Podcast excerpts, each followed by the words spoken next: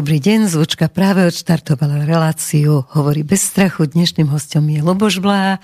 No, momentálne by som povedala, že deň je dobrý, len na tom Slovensku to celkom dobre nie je. Máme tu chaos, máme tu paniku, máme tu úzkosť.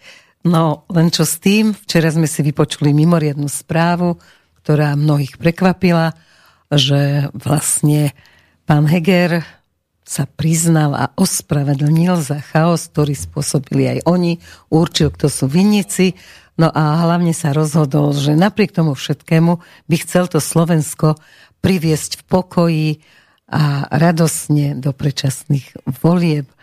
Takže moja otázka znie vlastne, či si myslíte, že sa Eduard Heger môže zmeniť z minúty na minútu, alebo tu bude naozaj vládnuť naďalej chaos, bordel a panika. A druhá e, taká podotázka vlastne je, že my sme boli včera na jednej vernisáži, kde bolo veľmi veľa politikov a tí politici sa vlastne v podstate rozprávali o tom, že už je prezidentka rozhodnutá vymenovať úradníckú vládu, takže musel to vedieť aj uh, poverený premiér Heger a napriek tomu v tej televízii zahral to divadielko o tom, že vlastne on by nechcel, aby bola úradnícka vláda. Tak a toto je otázka a začína sa relácia bez strachu. Luboš Blaha. Ďakujem pekne za pozvanie.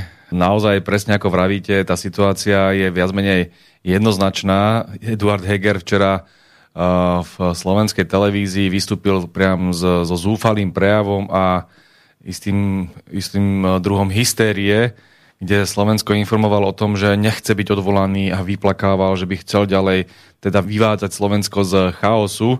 Pôsobilo to neuveriteľne detinsky a neuveriteľne smiešne, ale to je typický Eduard Heger. Ja som presvedčený, že sa naplnia tie kuluárne informácie a pani prezidentka Čaputová vymenuje úradnickú vládu pravdepodobne už úvodom budúceho týždňa tým spúšťačom bolo, eh, bol škandál ministra pôdohospodárstva eh, pána Samuela Vlčana. Ale na tento škandál sme upozornili my v strane Smer sociálna demokracia. Robert Fico prišiel s neuveriteľnou kauzou, kde si minister Vlčan nechal prideliť svojej vlastnej firme, kde má svoju rodinu, kde dlhodobo pôsobil sumu 1,4 milióna eur od eh, kamaráta z Olano, pána ministra Budaja z Ministerstva životného prostredia, čo je taký neuveriteľný kšeftisko, lebo ide o uh, nenávratný príspevok a teda vlastne dar, dotáciu, kde kamarát kamarátovi, respektíve Olaňák Olaňákovi takýmto spôsobom nadeli 1,4 milióna. No dobré, ale on sa tváril, že o tom vôbec nevedel a že vlastne Budaj o tom tiež nemohol vedieť, lebo to sú také zložité procesy, že kým sa zistí, komu sa to vlastne dáva, takže vlastne e, nič ako nikto o tom nemôže tak vedieť, aby to urobil na schvál. Zaujímavé na tom je hlavne to, že Vlčan sa teda vzdal funkcie, ktorá už je vlastne zbytočná, ale nevzdal sa peňazí a s takým ešte milým úsmevom, že prečo by som to robil, veď mám 1,4 milióna, tak si ich nechám vo veď tak sa mi to podarilo tento lump, tak hada mi ten lump nikto nezoberie. A naozaj zabáva sa na tom celé Slovensko, ale je to ten smiech cez slzy, keď vidíme, že uh, minister pôdohospodárstva ani len nepohol prstom preto, aby sa ľuďom lepšie žilo z hľadiska vývoju cien potravín. Veď toto je jeho úloha. On tu mal chrliť riešenia. Namiesto toho, aby chrlil minister riešenia, tak s riešeniami prichádza opozícia. Strana Smer zvolávala okrúhly stôl s výrobcami, obchodníkmi, s každým, kto je v tom procese a prišla s riešeniami, ktoré teraz momentálne zarezáva vláda, lebo to je aj vládna väčšina v parlamente, lebo to je nepredstaviteľné, aby Robert Fico prichádzal s riešeniami, to si nemôžu marketingovo dovoliť. Čiže úplne z detinských dôvodov zarezávajú schôdze, ktoré môžu priniesť riešenia na otázku zdražovania. Ale namiesto toho, aby to riešil minister, tak on si tu pakuje vačky s 1,4 miliónom od ministra Budaja. Ja som presvedčený, že Uh, je to na jednej strane zodpovednosť pána Vlčena, pochopiteľne. Ten by nielen, že mal odstúpiť, ale mal by byť vyšetrovaný a sa čudujem, kde je momentálne Lipšic, kde je Hamran, keby sa takéto niečo stalo uh, predstaviteľovi Smeru, tak by tu už z toho boli titulky palcové, už by tu kuklači vy, vy, vyvalovali dvere a podobne. Ale nie je to len o Vlčanovi. Dokonca by som povedal, že nie je to ani len o Budajovi, ktorý by mal podľa mňa takisto okamžite odstúpiť, veď v tom kšefte sú dvaja, Vlčan a Budaj. Ale je to zodpovednosť, politická zodpovednosť pani Čaputovej. A to si treba povedať, lebo ona sa teraz tvári, že ona to tu ide zachrániť, dáva si na svoju sociálnu sieť obrázky, ako restitutuje, alebo teraz zachraňuje Slovensko, slovenský znak, kde tam nejaká karikatúra nejakej veľmi štihlej blondiny, ja neviem, či to mala byť pani Čaputová, obávam sa, že nie, že toto celkom autorovi nevyšlo, ale teda ten symbol má byť to, že ona bude zachraňovať Slovensko, ale veď ona ho dostala do tejto situácie. Kto tam nechával túto vládu Eduarda Hegera bez akejkoľvek legitimity mandátu? Keby došla s tým, že ide uh, tvoriť úradnícku vládu pred mesiacom, ešte stále sa dal stihnúť termín predčasných volieb v júni, ten chaos mohol skončiť. Aj Matovič, aj Sulik boli pripravení podporiť predčasné voľby, pokiaľ teda v júni a nie v septembri, pokiaľ by teda Čaputová zvolala úradnícku vládu, tak ja teraz Nerozumiem, aký má to teraz v tejto chvíli zmysel. Jediný zmysel je ten, že zase sa chce hrať marketingovo na nejakú záchrankyňu a spasiteľku Slovenska, čo ona absolútne nezvládá. Včera sme teda počuli, v kuloároch sa hovorí, uh, že by mala vymenovať pána Ľudovita Ódora za, za premiéra tejto úradníckej vlády, čo je ale ťažký slniečkár, ťažké, ťažko prepojený cez svoje neoliberálne názory na progresívne Slovensko. Čiže Čaputová si chce vlastne vymenovať vlastnú progresivistickú vládu, no a potom to povedzme na rovinu, že tu bude vládnuť progresívne Slovensko niekoľko mesiacov.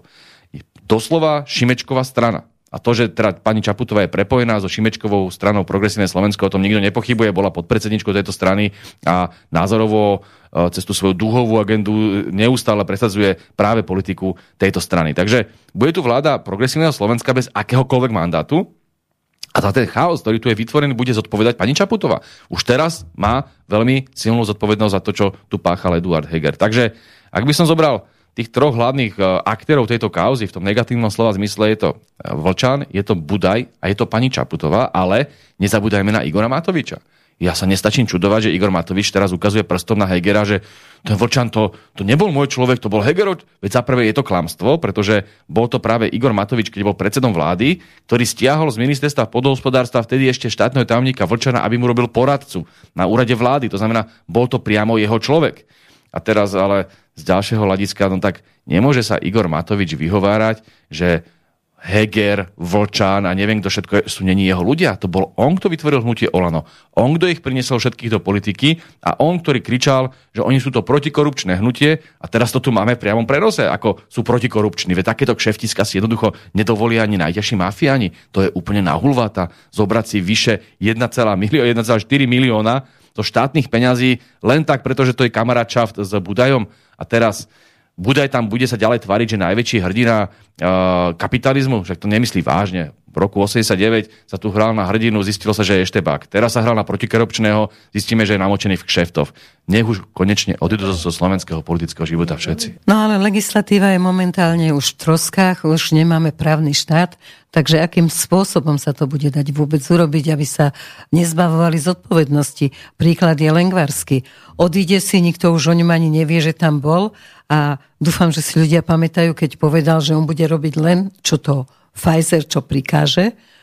A na to začali ľudia zomierať, zomierajú do dnes a vlastne nezobral nikto za to žiadnu zodpovednosť. Tak čo sa bude dať urobiť s tým, aby skutočne už niekto prebral zodpovednosť aspoň za trestné činy? S najväčšou pravdepodobnosťou tieto veci vyriešime až po parlamentných voľbách, lebo v tejto chvíli e, asi každý na Slovensku vidí, že e, spravodlivosť má ruky zviazané. To znamená, polícia, NAKA, prokuratúra, teda hlavne špeciálna prokuratúra, či súdy, ktorí sú tiež dneska v rukách, a teda nehovorím o každom súdcovi, ale veľká časť súdcov, najmä špecializovaného trestného súdu, je v rukách práve tieto chobotnice, ktorú sem, sem priniesol Matovič s Lipšicom a očakávať od týchto ľudí nejakú spravodlivosť, alebo že pôjdu naozaj aj po vládnych predstaviteľoch, to je naozaj naivné. Veď si povedzme, čo robili tri roky, kým vládli, linčovali opozíciu, však napokon prvé, čo spravili, boli, že, bolo, že strčili do väzby Milana Lučanského a nechali ho tam zomrieť spôsobom, ktorý je veľmi záhadný a myslím si, že naozaj väčšina Slovakov je presvedčená o tom, že išlo vraždu, ale v zásade toto sú veci, ktoré nemôžeme zabudnúť. Keď hovoríte o tom, čo tu páchali počas pandémie, to jednoducho sa musíme k tomu vrátiť a ja som zase rád, že generálny prokurátor uh, Maro Žilinka spustil vyšetrovanie toho, prečo tu bolo také nadmerné množstvo úmrtí a či tam náhodou nie je súvislosť, čo sme o tom asi všetci presvedčení, že je, Eh, že tu Igor Matovič spustil absurdné celoplošné testovanie, kde nahnal ľudí ako dobytok k tomu, že sa to museli nechať špajchlovať v tých nosoch, uh, tam sa nakazili a potom v tisícoch umierali. Veď nie je predsa možné, aby v tom čase v Európe umieralo dramaticky menšie množstvo ľudí a u nás dramaticky väčšie. Boli premianti, ako hovoril Boris Kolár, v tom, ako sme umierali. Takže uh, tu je zodpovednosť podľa mňa tak pána Matoviča, ako neskôr pani Čaputovej, ktorá za prvé mohla Matoviča zastaviť v, tomto, v tejto fraške, ale neurobila to. Ale za druhé, potom sa sama stala tou hlavnou ja som, by som povedal, tým hlavným merkantilom uh, Pfizeru, že ona tu bola kľúčenka Pfizeru, že reklama a vakcína je sloboda, zistili sme, že sloboda to nebola, vakcína vám uh, zachrání vo všetkom a tak ďalej. Zistili sme, že to zďaleka nie je pravda, že aj tí uh, očkovaní prenašali tú chorobu, ale cítili sa, že sú už absolútne imunní, tým pádom to prenašali oveľa viacej. Spomeňme si na všetky tie veci. Takže ja som presvedčený, že toto sa bude musieť dať vyšetriť. Len je tu istý chránený druh zatiaľ. Máme chránený druh a to sú vládni politici. Pani Čaputová definitívne je chránený druh, pretože, a to, na toto veľmi často upozorňujeme, pretože tu máte vládu, ktorá poslúcha Spojené štáty americké a posiela zbranie na Ukrajinu.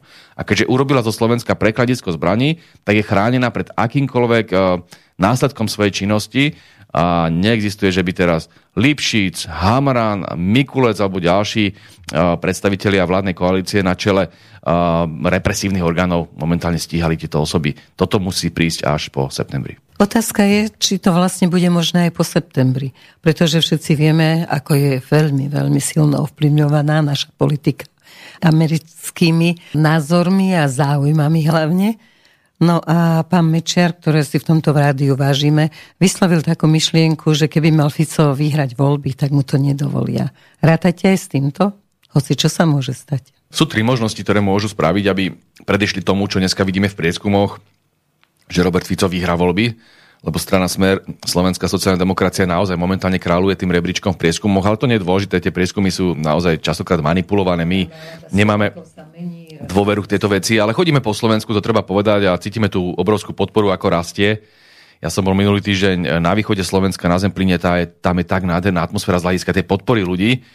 Uh, boli sme v Poprade na veľkých oslavách 1. mája, kde bola, myslím, že 4,5-5 tisíc ľudí, plná sála, úžasná atmosféra. Boli sme na západe v Trnavskom kraji, boli sme v Liptovskom Mikuláši. Chodíme po Slovensku a vidíme tie nálady ľudí, takže ja si myslím, že je reálne, aby Robert Fico, respektíve strana Smer, uh, vyhrala voľby, ale presne ako vravíte, toto vidia aj tí nepriatelia. Hej? To vidia Američania a veľmi jasne im hovoríme, že uh, my prestaneme dodávať zbranie na Ukrajinu. A oni sú z toho samozrejme veľmi hysterickí. Veď zoberte si tú reakciu veľvyslancov, najmä amerického veľvyslanca, keď sa s nimi stretol Robert Fico a Juraj Blanár. A veľmi jasne a jednoznačne im povedali, že nie, my nebudeme posielať zbranie na Ukrajinu, lebo to len predlžuje vojnu. A nie, my neprestaneme kritizovať NATO a Európsku úniu a nedovolíme, aby Ukrajina vstúpila do NATO a podobne. Je inak zvláštne, že niektoré reakcie eh, opozičných eh, predstaviteľov eh, sa dostali až do takej miery absurdity, že uh, Peter Pellegrini nás obviňoval, že sa vôbec s veľvyslancami stretávame a že teda to je nejaké dvojtvárne a že hovoríme nejaké iné veci. Ukázalo sa, že šíril hoax, že jednoducho sme vždy hovorili, že čo sa týka Európskej únie, nech sa páči Ukrajina tam môže ísť, pokiaľ splní podmienky, ale tie podmienky môj taký uh, kvalifikovaný odhad je, že splní okolo roku 3000, no tak nech sa páči, pokiaľ sa im to podarí, ja im pogratulujem, ale hádam, nikto si nemyslí, že to bude pozajtra alebo popozajtra, keď vidíme, keď vidíme, čo tam je, že to je tak jeden oligarchický režim, jeden režim, ktorý je absolútne rozložený, to je jeden, jeden neorganizovaný chaos a tá krajina by už dávno padla, nebyť toho, že ju tam dotujú Spojené štáty americké, ale aby sme neodbáčali, my sme veľmi jasne povedali veľvyslancom, aký je náš názor a čo budeme robiť. To je fér, treba to povedať, hej, že tie dodávky zbraní zastavíme. No dobré, oni si hovoria, toto nemôžeme dopustiť. A tu sa dostávam k tej vašej otázke, uh, ktorú vlastne naznačil aj Vladimír Mečiar, tú odpoveď, že áno, toto oni nedopustia, no ja som presvedčený, že uh, majú tri možnosti v rukách. Jedna je veľmi drastická, vyhlásiť vojnový stav, môžu to spraviť podľa ústavy, budú sa vyhovárať, že vidíte, tí zlí Rusi nás tu ohrozujú a ja neviem, eskaluje sa to tu a tým pádom poďme do vojnového stavu. Potom môžu kľudne aj mobilizovať a tak ďalej. To všetko sa dá spraviť. Ja som na to vždy upozorňoval, kričali, že šírime nejaké poplašné správy, ale predsa toto je možné. Tak oni sa mi vravia, že Rusko sa momentálne chystá tu obsadiť celú Európu a ruské tanky sa zastavia až niekde na Islande a takéto nezmyslíš. A pritom vieme, že to je čisto hoax, lebo ten spor sa týka Donbasu. Ten sa týka regiónu, ktorý je 2000 km od nás a tam sa zasekla fronta. To znamená pri Bachmute, ktorý je, opakujem, skoro 2000 km od Slovenska, je zaseknutá fronta, ani Rusi sa nevedia dostať príliš ďalej, ani Ukrajinci naspäť a teraz tu niekto straší, že Rusi idú obsazovať Európu. Nikto nikdy to z oficiálnych predstaviteľov Ruskej federácie nepovedal. Oni majú svoj jasný záujem, aby teda riešili svoj spor s Ukrajinou, ale nie napadať alebo sa snažiť obsadzovať Európsku úniu alebo NATO.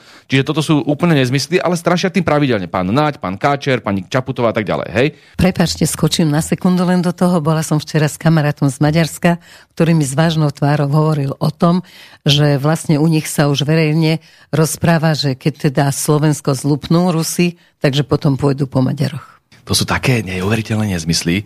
Viete, hlavne aj sa mi páči tá krásna kontradikcia, že na jednej strane počúvame zo všetkých televízií, že tí Rusi sú takí neschopní, že nevedia prejsť ani cez ten Bachmut a je to úplne, že sú v kríze rozložení a celá tá ruská armáda, že nič ale idú nás všetkých poraziť, obsadiť a budú tu už budúci štvrtok, hej.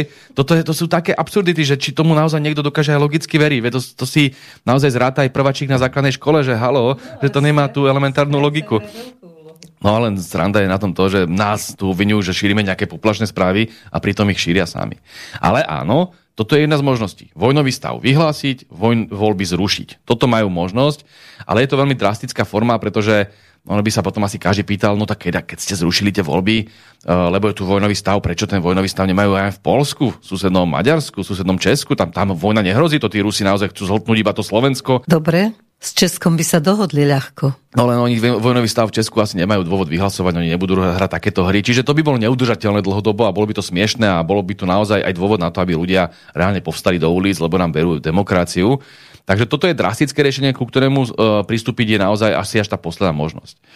Druhá možnosť, uh, ktorá je uh, rovnako pravdepodobná a pýtajú sa na, nich, na ňu ľudia veľmi často na všetkých stretnutiach, ktoré máme a cítim to aj na sociálnej sieti, že to je základná otázka týchto volieb, či tie voľby nebudú zmanipulované. Lebo oni môžu tie voľby zmanipulovať tak, že vyhra to progresívne Slovensko a zložia si to tak, ako oni chcú.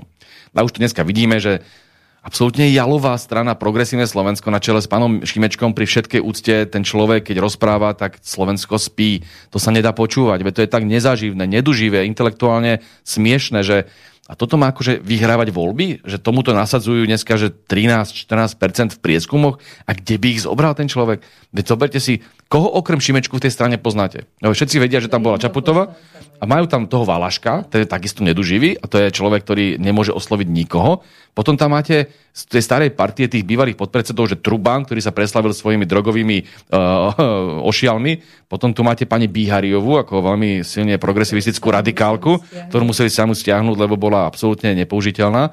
A teraz títo ľudia majú mať dneska kde 13-14%. Veď to je úplný nezmysel. Ale oni to potrebujú nadsadzovať, ich čísla, aby keby ich potom zmanipulovali voľby a dostali by zrazu progresívci 20, tak vytúcaní z prsta, tak tí ľudia si povedia, no dobre, že to je možné. No keby dostávali dneska prieskumoch reálne, koľko majú, tých 6-7%, tak potom tých 20 by bylo do očí. Že toto tu naozaj môže existovať.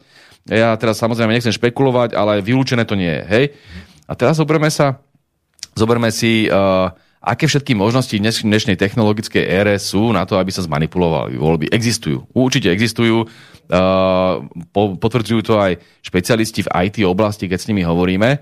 A teraz nechcem nikoho obviňovať, že napokon, keď som pred uh, troma rokmi, keď boli voľby, upozornil na to, že ľudia sa pýtajú na firmu ESET, ktorá tu naozaj financovala kampaň Čaputovej, financovala Progresívne Slovensko, financuje Denní gen, financuje Vala a ďalších. Čiže zjavne je napojená na tieto liberálne kruhy. Navyše pani majiteľia tejto firmy, milionári z ESETu, mali veľké prepojenia so Spojenými štátmi americkými. Bolo to ruské ministerstvo zahraničných vecí, ktoré o nich napísalo, že sú prepojení s americkými tajnými službami. Čiže toto sú veci, ktoré nemôžeme ignorovať a potom sa tu objavovali podozrenia, že oni majú práve ten svoj antivírový systém a svoje technológie v tých štátnych počítačoch. Čiže to podozrenie tu bolo. A už samozrejme, keď stačilo povedať, že ľudia sa na to pýtajú, tak už ma zažalovali na súde a už teraz sa so mnou súdia už tretí rok, aj keď sa to niekam ne, ne, nepoberá. A mali sme tam nejaké čiastkové víťazstva. Uh, ľudia majú obavy, že toto môže jednoducho nastať. Musíme ich formulovať, musíme ich formulovať veľmi jasne a my ako v strane Smer Slovenská sociálna demokracia robíme všetko preto, aby sme tomu predišli. Len, viete, my budeme mať e, vždy v každom okrsku jedného človeka, aby, aby to kontroloval. Budeme inštruovať našich ľudí, aby si fotili tie uh, uh, zápisnice a teraz je tu dokonca v druhom čítaní ešte v parlamente zákon, návrh zákona teda, že by to bolo aj povinné, aby sa to uverejňovalo na počítač, na internet. Čiže existujú spôsoby, ako s tým nejakým... Uh, to je mravenčia práca, lebo vy ste povedzme v obci Hornej Dolnej, kde bude, dáme tomu, 30 uh, e, voličov, aby sme to zjednodušili, a z toho dostane 15 strana Smer a jedno dostane Progresívne Slovensko. A my si to odfotíme, tak toto dopadne. Ten náš človek, e, ktorý bude v, tom, v tej okrskovej komisii, to si to môže zapísať, odfotiť a mať dôkaz.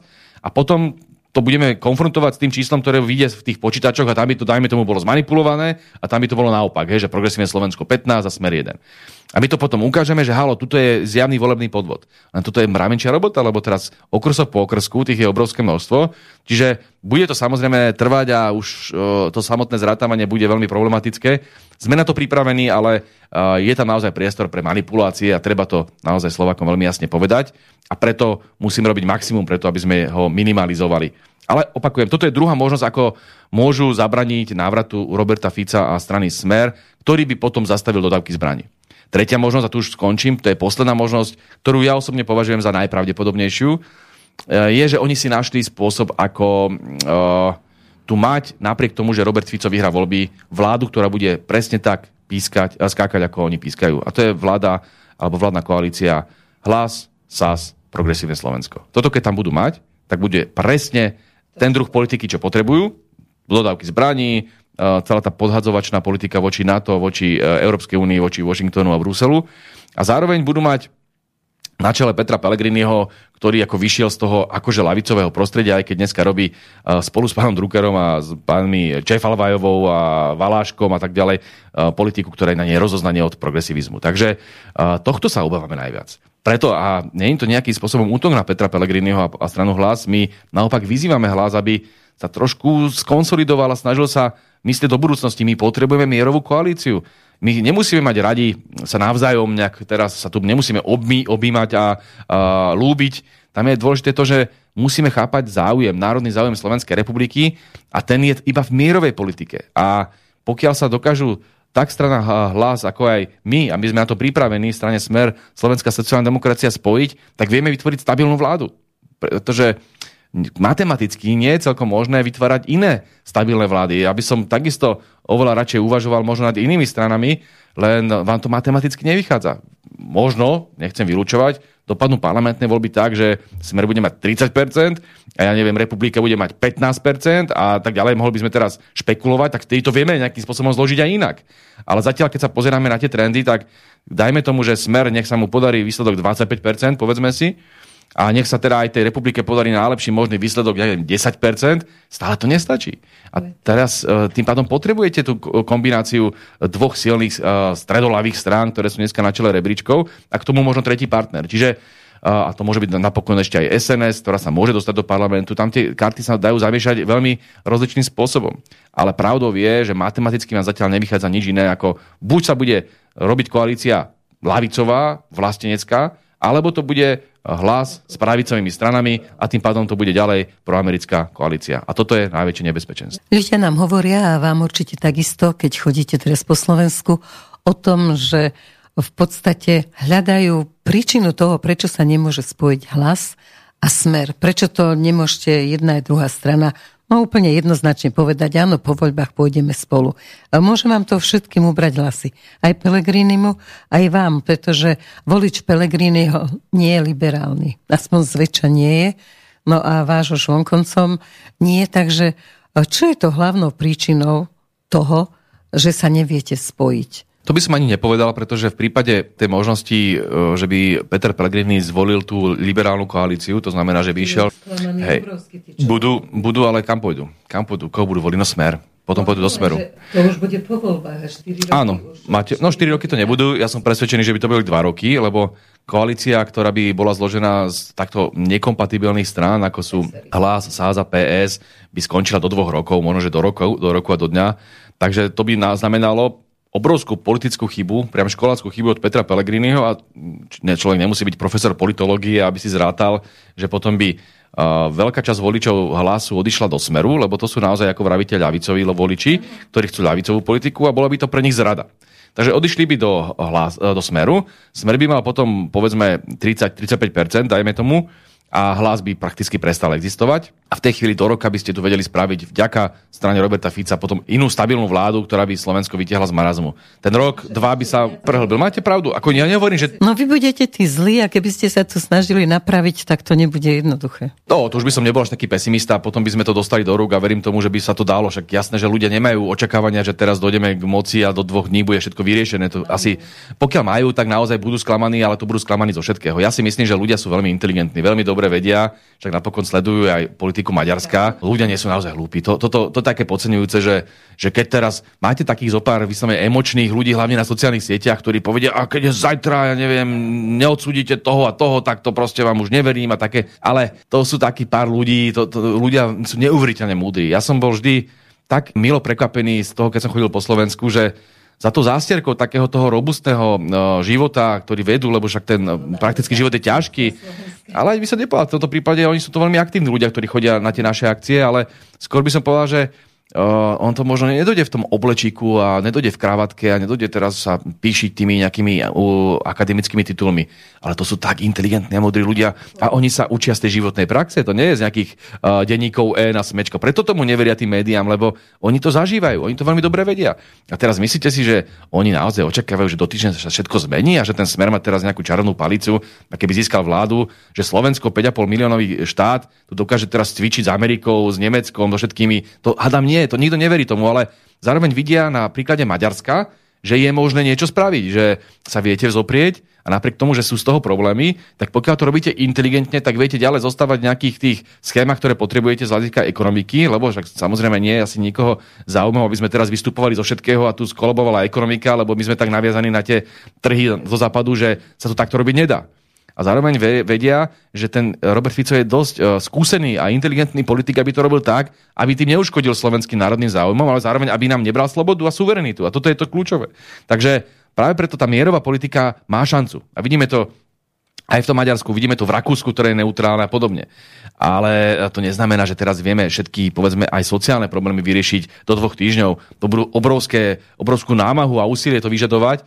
Len k tomu, aby ste to mohli robiť, potrebujete toho partnera. A preto sa vrátim k tomu. Buď to bude ten hlas, ktorý sa spamätá a zistí, že bola by strašná chyba, keby šiel s tými liberálmi. Takže prekažka je len animozita medzi Pelegrinim a Ficom. Nie, vôbec to nie, toto nie je o animozite. Toto nie. No, lebo je zaujímavé, že tam, kde sme boli spolu na tej vernisáži, takže tam neboli iba ľudia zo Smeru, ale boli tam aj ľudia z hlasu a tí bežní ľudia, tí členovia, by som povedala, tak oni si rozumejú, oni si vyhovajú, oni si tam rozprávali na rovnakej note. Preto hovorím, že toto vôbec nie je o animozite, to len tak eh, bulvárne médiá sa snažia týmto spôsobom interpretovať. Je to mimoriadne nepresné, ale najmä je to podceňovanie tých lídrov, pretože teraz nebudem hovoriť o Robertovi Ficovi, ktorý mohol by byť stokrát nahnevaný na to, čo mu spravil Peter Pellegrini, ale on, nad tým, on je nad vecou. Veď to je politika, hej. Môže, mohol, párkrát povedať samozrejme aj veľmi, by som povedal, také tvrdšie slova, to sa očakáva, pochopiteľne, že spravil Peter Pellegrini, čo spravil,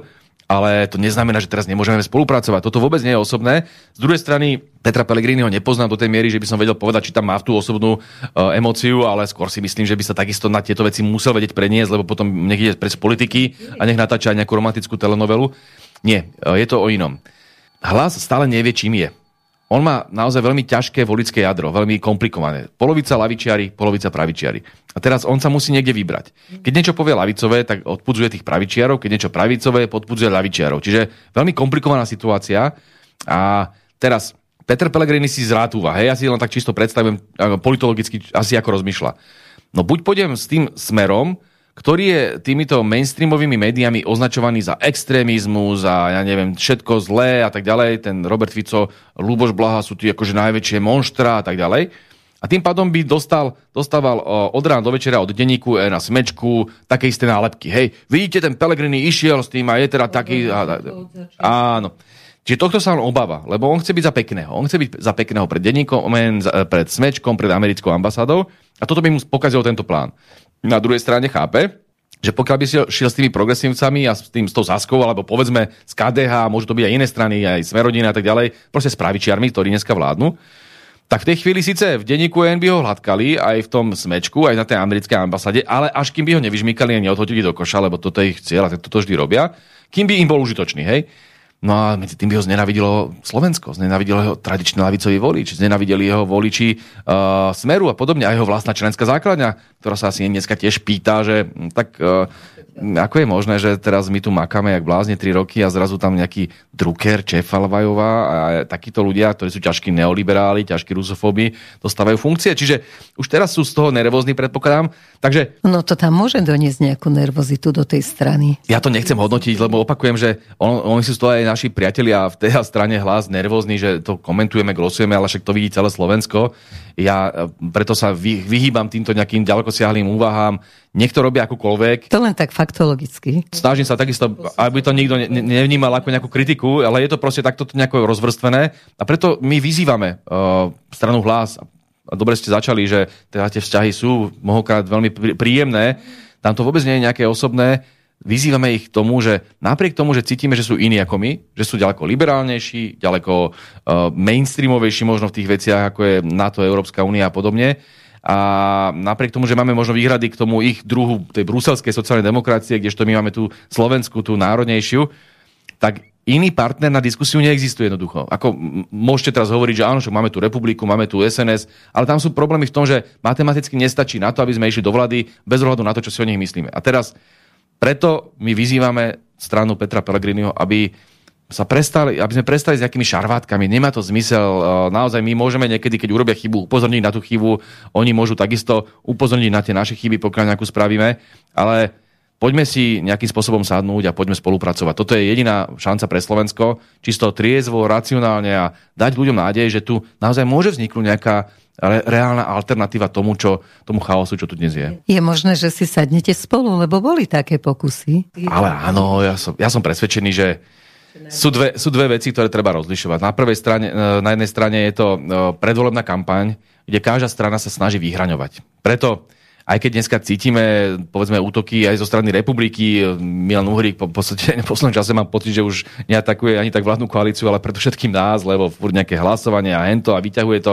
Uh, je to jeho štýl politiky konfrontačný? Ja si myslím, že nie. Ja opakujem, ja chodím po Slovensku a tí ľudia skrútia hlavu, čo to robia? Však akože držme spolu ako opozícia. My sme, vy ste niekedy videli stranu Smer, že by kritizovala republiku? Ja neviem, mohli by sme teraz po nich kričať, že ako to, že nechodíte na Slavín, prečo ste tam není do jednej nohy a mohli zneužívať nejaké politické témy. No ale hádam, toto nie je cieľom opozičnej politiky, aby sme si robili zle. Však našim cieľom je, aby sme kritizovali Čaputovú, Hegera, Matoviča a všetkých tých, čo napáchali tie svinstva na Slovensku za tri roky. Čiže to tomu ľudia nerozumejú a sú z toho nervózni a hovoria si, že tak keď niekto chce rozbíjať, keby niekto chce rozbíjať opozíciu, tak by to nerobili inak, hej. Takže, ale opakujem, Nebudem to ani glosovať, ani komentovať. My si e, vážime, že máme v opozícii dobré vzťahy ako tak, že sú korektné, len rozumieme tomu, že je tu predvolebná kampaň a tam som mieril. V predvolebnej kampanii sa samozrejme každá strana snaží získať čo najviac pre seba. Či to robí takto nešťastným spôsobom, že útočí na svojich partnerov, alebo to robí tým, že sa snaží svoj program predstaviť, to už je na nich. Hej? Ale keď sa bavíme o Petrovi Pelegrinim, on, to neplatí len pre neho, a platí to aj pre iné strany, pochopiteľne oni budú hovoriť, že so smerom nejdeme, alebo so smerom sa nechceme stýkať, lebo proste áno, extrém a taký extrém, onaký extrém a bla. Aby tým dali zadosti, teda aby z toho neboli nejaké strašné titulky v novinách, že vidíte, ten Pelegrini ide s tým smerom, alebo vidíte, ten Boris Kolár ide s tým smerom a podobne. Nepovedia to takto, ale ja som presvedčený, že skončia voľby a začne sa úplne normálne inak, bez emócií, triezvo uvažovať 31. septembra, deň po voľbách, budú úplne inak uh, tie diskusie vyzerať. To budú karty rozdané a preto my nikdy nešpekulujeme. Videli ste nás niekedy hovoriť, že toho vylúčujeme alebo tam toho vylúčujeme. Asi každý vie, že programovo sú nám určite bližšie strany, ako je hlas, SNS. V mnohých veciach tá republika takisto splňa tie programové náležitosti, aj keď uh, v mnohých veciach by bolo treba uh, dotiahnuť to, že ako to teda myslia. Ale vo, vš- vo vzťahu k tým stranám pravicovým, neoliberálnym, kde cítime, že tam máte progresívne Slovensko, tam, tam asi nejaké styčné body nenájdete. To isté platí pre uh, stranu Igora Matoviča a podobne. Nejdem tu teraz do, do, nejakých a demokratov do nejakých takých uh, expresívnych rovín, povedzme si to na rovinu. Zo stranou Smerodina tam cítim, že tam je občas aj nejaký prekryv hodnotový alebo, alebo uh, programový. To sa ukáže po voľbách. Ale vy viete dneska povedať, ktoré vôbec tie strany budú v parlamente? Veď zoberte si podľa toho prieskumu, čo naposledy bol na Markize a opakujem, my k tomu nemáme veľkú dôveru, ale keď sa zamýšľame nad tými trendami, tak tam vidíme, že či už strana uh, Matoviča, alebo Borisa Kolára, alebo Sulíka, všetko to je na 5 alebo 6 percentách. Veď to sú také mizivé čísla, že oni sa do toho parlamentu nemusia dostať. Spomnite si na KDH, to malo vždy 6% pred voľbami a vždy 4% po voľbách. Čo keď dostanú všetky tieto strany 4% po voľbách?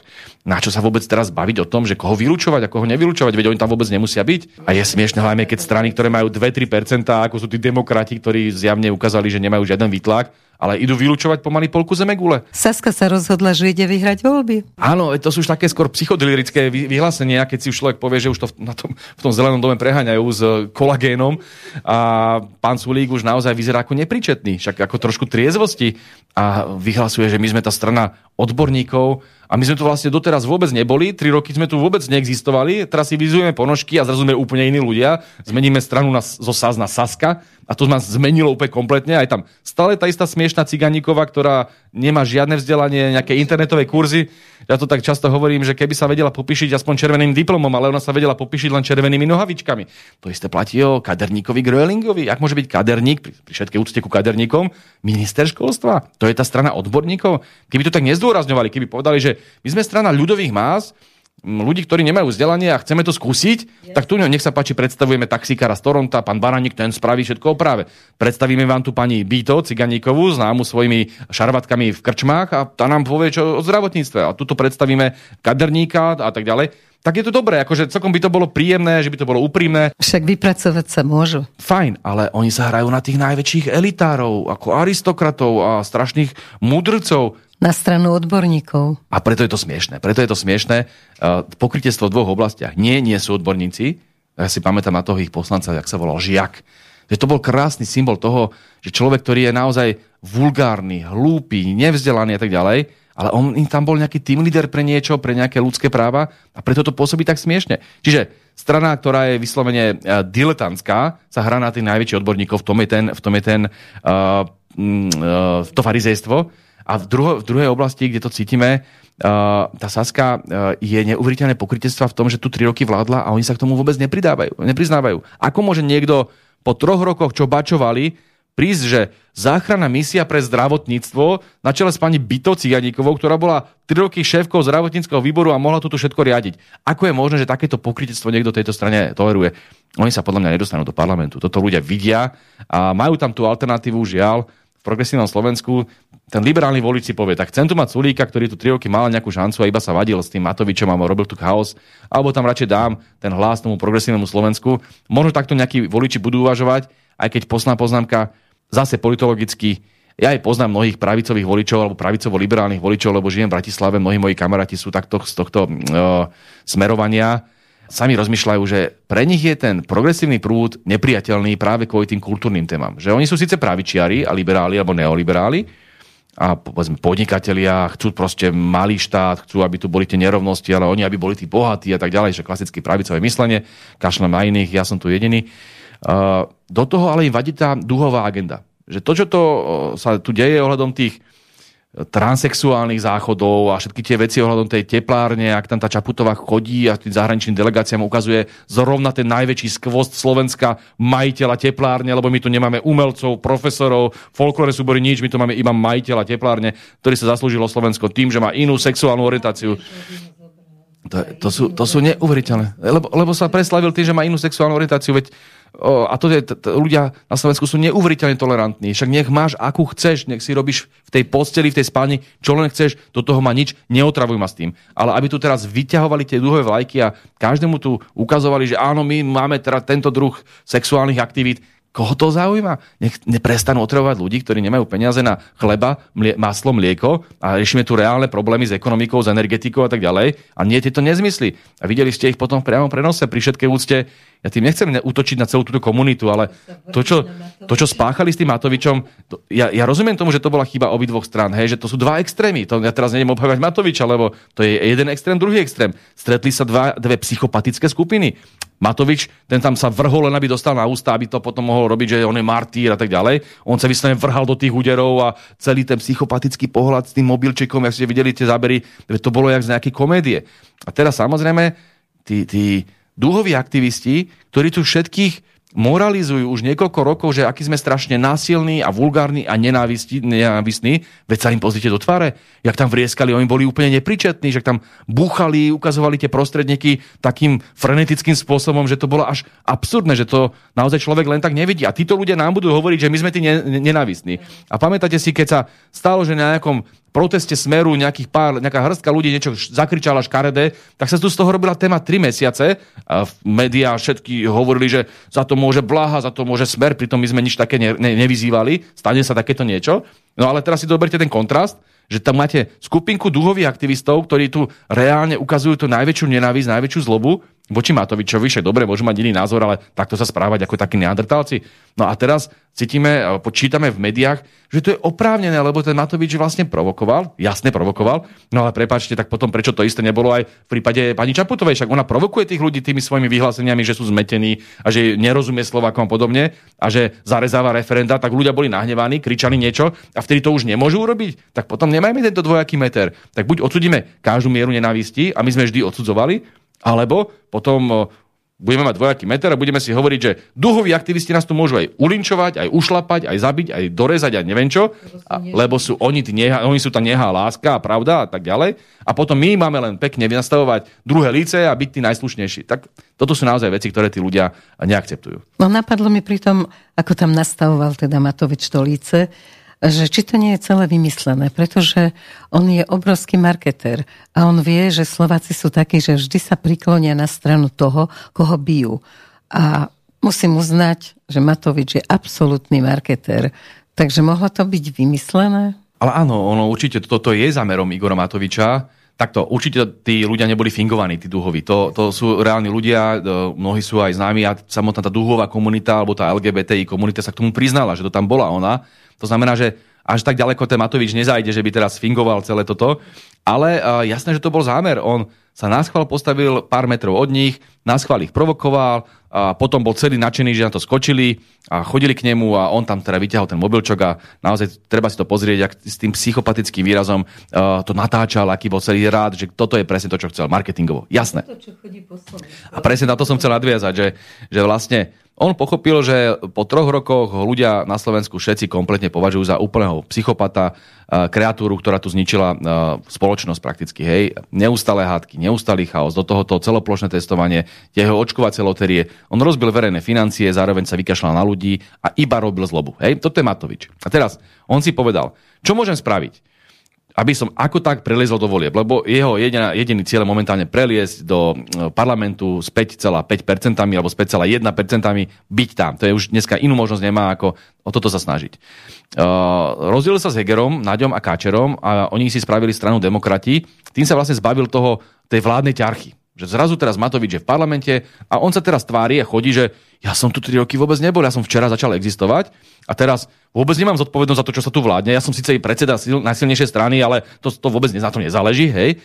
A on teraz chodí po Slovensku s nejakými tými absurdnými nápadmi, že 500 každému, dane odpustíme a tak ďalej, čo sú samozrejme nezrealizovateľné veci, na to nemáte peniaze v štátnom rozpočte, to už vie asi každý, že niečo, keď raz nemáte na to, aby ste akože zvýšili seniorom, ktorí majú vážne problémy, dôchodok na to, aby ste im dali aspoň to, čo Smer im dal, hej, ten 13. dôchodok vo výške 460 eur, tak ani na to akože nemali peniaze, ale zrazu nájdu peniaze, 5 násobne viacej peniazy na 500 pre každého, hej, nezmysel, absolútny nezmysel. A zniženie daní takéto radikálne ale zase Nemajú peniaze na to, aby pomohli seniorom, ale na takéto veci akože majú mať. Toto sú vyslovene marketingové hlúposti a samozrejme, že Matovič vie, že to nikdy neprejde, ale bude potom kričať, že neprešlo, lebo oni nemajú radi seniorov, nemajú radi mamičky, nemajú radi Slovákov. Viete, ja sa môžem zatiaľ do parlamentu postaviť každému Slovákovi 20 tisíc eur na účet a kto to nepodporí, nemá rád Slovákov. A teraz myslíte, že, že to niekto bude akože akceptovať? Veď to je smiešne, to je detinské, to je naozaj uh, úplne ubohé, ale Matovič toto bude robiť? A toto som presne chcel povedať, že ja som si presne myslel, že Matovič sa postaví, bude teraz vymetať všetky kultúraku po Slovensku, bude sa hrať na veľkého frajera, aj keď je obklope, obklopený ochrankármi, že on je ten odvážny, ktorý si vypočuje iný názor. Má tam 90% komparzistov z Olana, ktorých ešte nás pozbieral, ktorí za ním chodia a zo pár ľudí tam vpustia, aby mohli povedať svoj názor, ale nakoniec teraz sa tvári ako veľký hrdina. Do toho sa vrha do tých duhových aktivistov, aby mu dali na benjo, len aby sa mohol ukázať, že on je tu ten uh, strašný martýr a mučeník a nikto ho nechápe a že toto mu prinesie tie percentá. A pozrite sa potom na ten prieskum. Ako ja som presvedčený, že ja som si myslel, že mu to zaberie. Že naozaj chytí niektorých ľudí, lebo mal naozaj voličov, ktorí uh, možno nedovidia uh, dva kroky dopredu. Áno, troši, trošičku menej kritických, napriek tomu má 5,6%. Čiže on stále mu to nefunguje. Preto si myslím, že už ľudia ako keby nad ním zlomili palicu. Že už stačilo. Že, no 5,6% znamená, že to môže byť aj 3. To, ako to, čo je dneska v týchto prieskumu opakujem, všetky strany, ktoré majú okolo 5-6%, to je štatistická odchýlka. To môže byť kľudne 4% alebo 3%. A dokonca si myslím, že je to veľmi pravdepodobné, že to tak dopadne. Takže vôbec e, to tak nevyzerá, že by rástol, že by mal ten trend, že zrazu má 9, 10% a tak ďalej. Preto myslím si, že Matovič sa prerátal. Že už to naozaj prepískol, že už ľudia ho naozaj prekukli, že je svojím spôsobom blázon, nestabilný a že chcú mať vo vláde niekoho, kto dokáže vládnuť. Lebo na dať, na dať hlas strane, ktorá aj tak skončí v opozícii, lebo s Matovičom už nikto nepôjde. A ja vám to poviem úplne úprimne. Politologicky nám nevadí, alebo nemusí vadiť ako strane Smer, Slovenská sociálna demokracia, že by mal Matovič aj 15%. Však s ním už nikto nepôjde. Tak nech si, akože z nášho hľadiska nech si rastie, keby to dokázal. Ale on to nedokáže. Pre nás sú ďaleko nebezpečnejší progresívci, lebo tí reálne idú vládnuť a chcú vládnuť. Hej? A práve to je to nebezpečenstvo, určite nie je nebezpečenstvo Matovič. Lebo ten je naozaj izolovaný. To už s týmto psychopatom nikto nepôjde. Ale pravdou je, že na čo by ľudia dávali hlasy človeku, ktorý je nespôsobili, nie že vládnuť, oni nespôsobili vôbec sadnúť si za volant, nespôsobili vôbec eh, žiť v spoločnosti, ohrozuje svojich ľudí a svoje okolie, len preto, aby tu bola akože sranda. Toto, to, takáto emocia tu bola ešte pred tými troma rokmi, že... No však a ja si myslím, že ľudia si odžili to, že Viete, akože potom vás takýto magor bude naháňať do toho celoplošného testovania? To sú veci, ktoré... No na tej nízkej úrovni parlamentu na tom tiež nesie vinu Matovič. Ale veď on doniesol všetky tie, s prepačením, ten intelektuálny plankton, ako to my, my ho nazývame, to sú tak jednoduchí ľudia, ktorí doniesol do parlamentu. A ja nechcem nejako, by som povedal, nadávať niekomu len preto, že, že teda nemá vzdelanie alebo nemá nejaké vystupovanie, ale tak do toho parlamentu by mali ísť ľudia, ktorí sa v niečom vyznajú. To zase tam musí byť. Hej? Však tiež nepojete, nedáte na riaditeľa atomovej elektrárne človečika z ulice, že teraz idete a teraz stretnete na schodoch nejakú, nejakú slečnu a tu tam dáte ako... To nejde, hej? A teraz zrazu telocvikár Pročko, pri všetkej úcte k telocvikárom, má byť teraz ten, ktorý tu kadroval ľudí a ktorý tu vymetal všetky tie obecné úrody a tak ďalej a tam povedal, že tento, bude, tento môže byť, tento nemôže byť. To je hrozný výsmech. To je ponižujúce.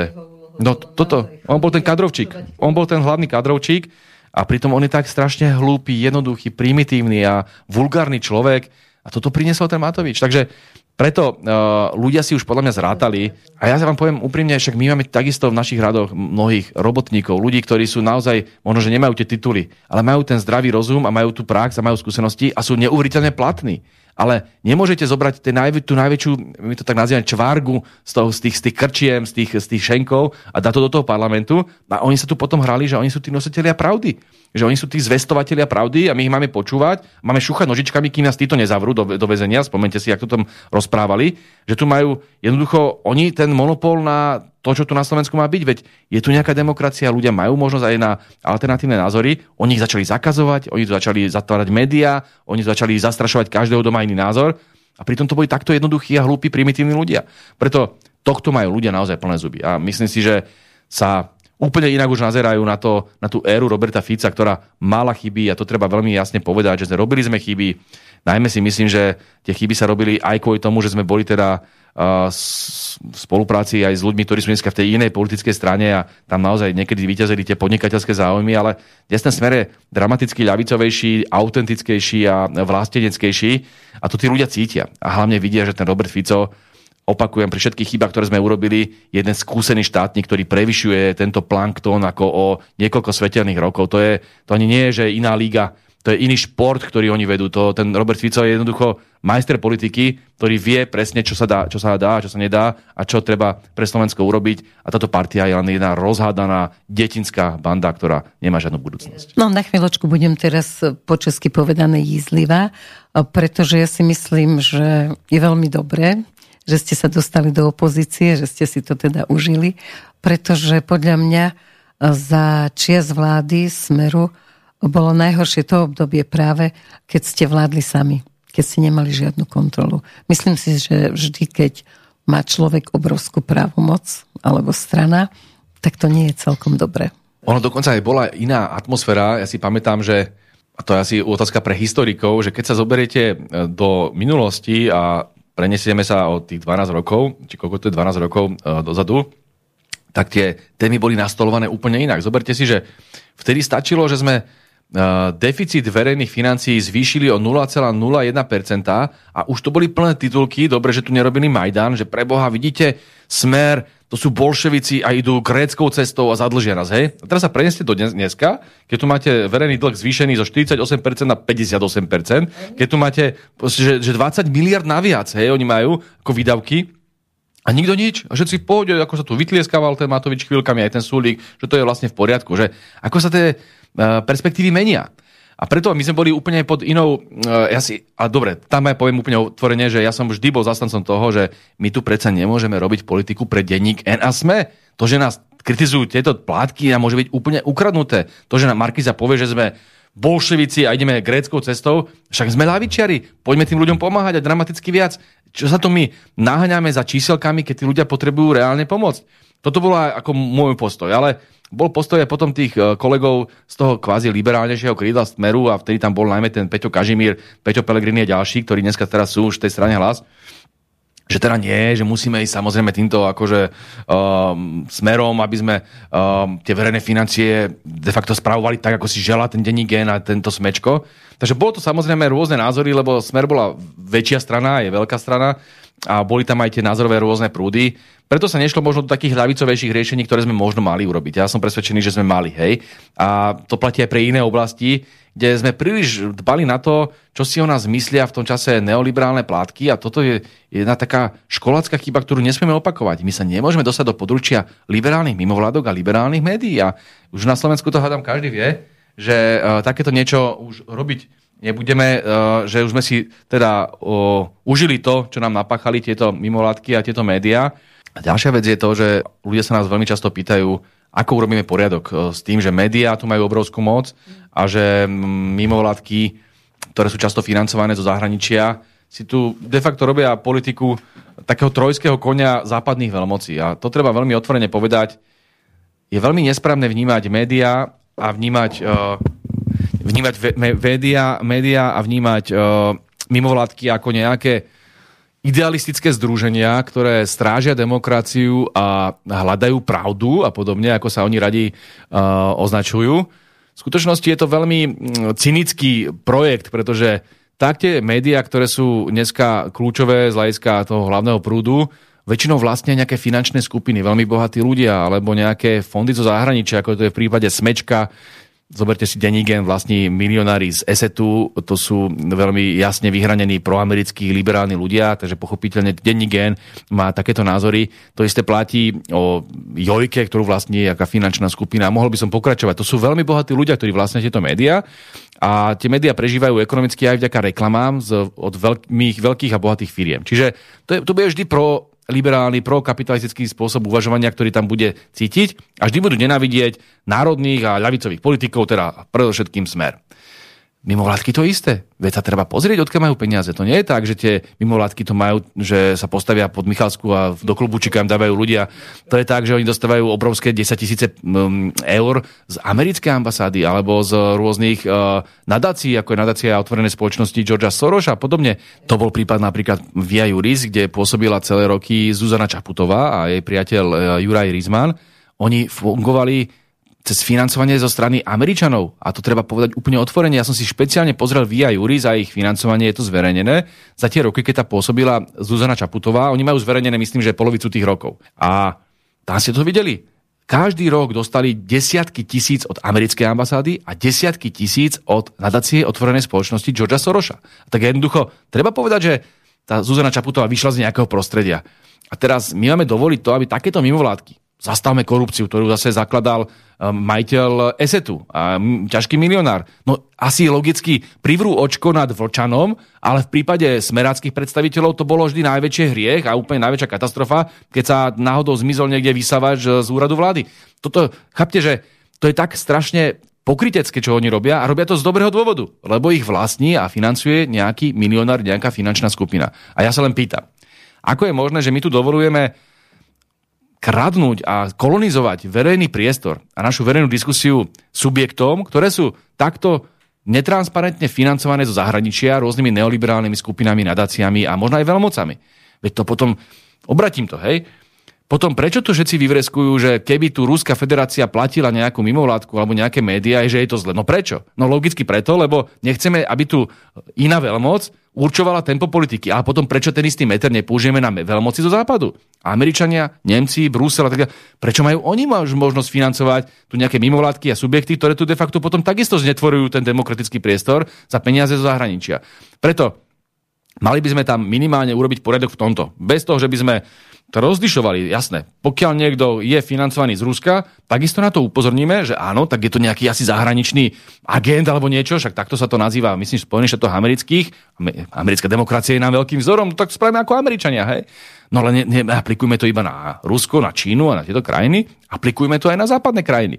Netvárme sa, že, že spojenci, dobre, však môžeme byť spojenci, ale to neznamená, že nás majú kolonizovať. My si musíme udržiavať našu národnú suverenitu a to si dokážeme len vtedy, keď to nie je kontaminované zo strany uh, veľkých peňazí uh, zo zahraničných mocností. Takže tam nejaký poriadok urobiť musíme, lebo presne ako ste povedali, nie je možné, aby nám tu robili, keď chcem robiť suverénnu slovenskú politiku, oni potom Majdany, aby tu organizovali nejaké uh, prevraty a podobne. Toto musíme zastaviť. No chvála Bohu, že na Slovensku sa nepodarilo žiadne Majdany zorganizovať, ale tie pokusy tu boli samozrejme. Myslíte si, že keď sa zmení smerovanie Slovenska po vládach, dajme tomu, že budete vy vo vláde, že nezačnú zase pokusy o Majdany?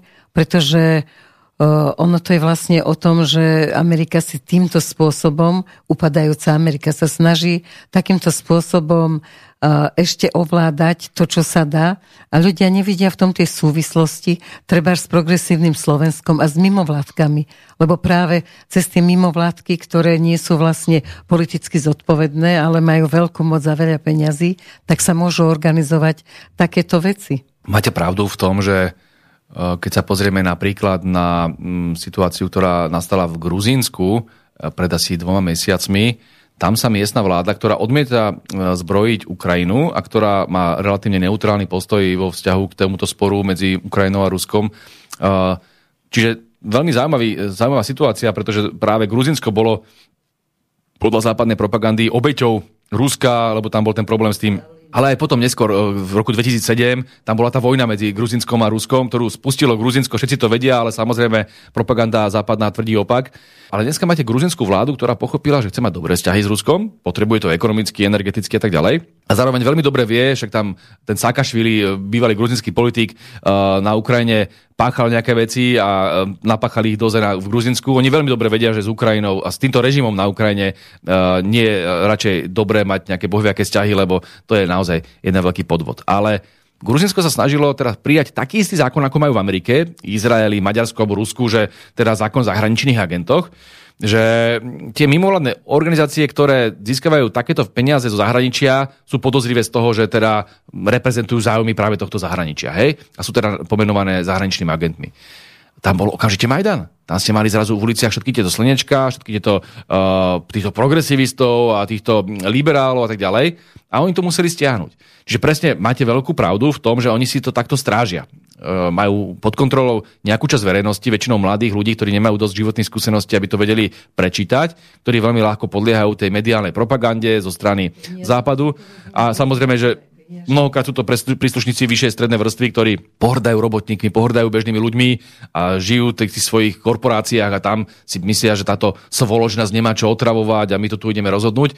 Je tam samozrejme aj tento prvok a preto treba byť veľmi opatrný. Preto aj hovorím a som na to upozorňoval, nech ľudia neočakávajú, že do dvoch týždňov sa vyrieši všetko. Len uh, možno netreba robiť nejaké extrémne drastické opatrenia, stačí možno len vypnúť, vypnúť kohútik by ste neverili, koľko majú tieto mimovládky peňazí zo štátu. To je jedna vec, že to dostávajú ešte aj zo zahraničia a možno, že by bolo dobre sa pozrieť na to, do akej miery by sme to zdanili, lebo to sú príjmy, ktoré ten štát naopak môže aj zdaniť. Prečo zdaňujeme všetko a toto práve nie?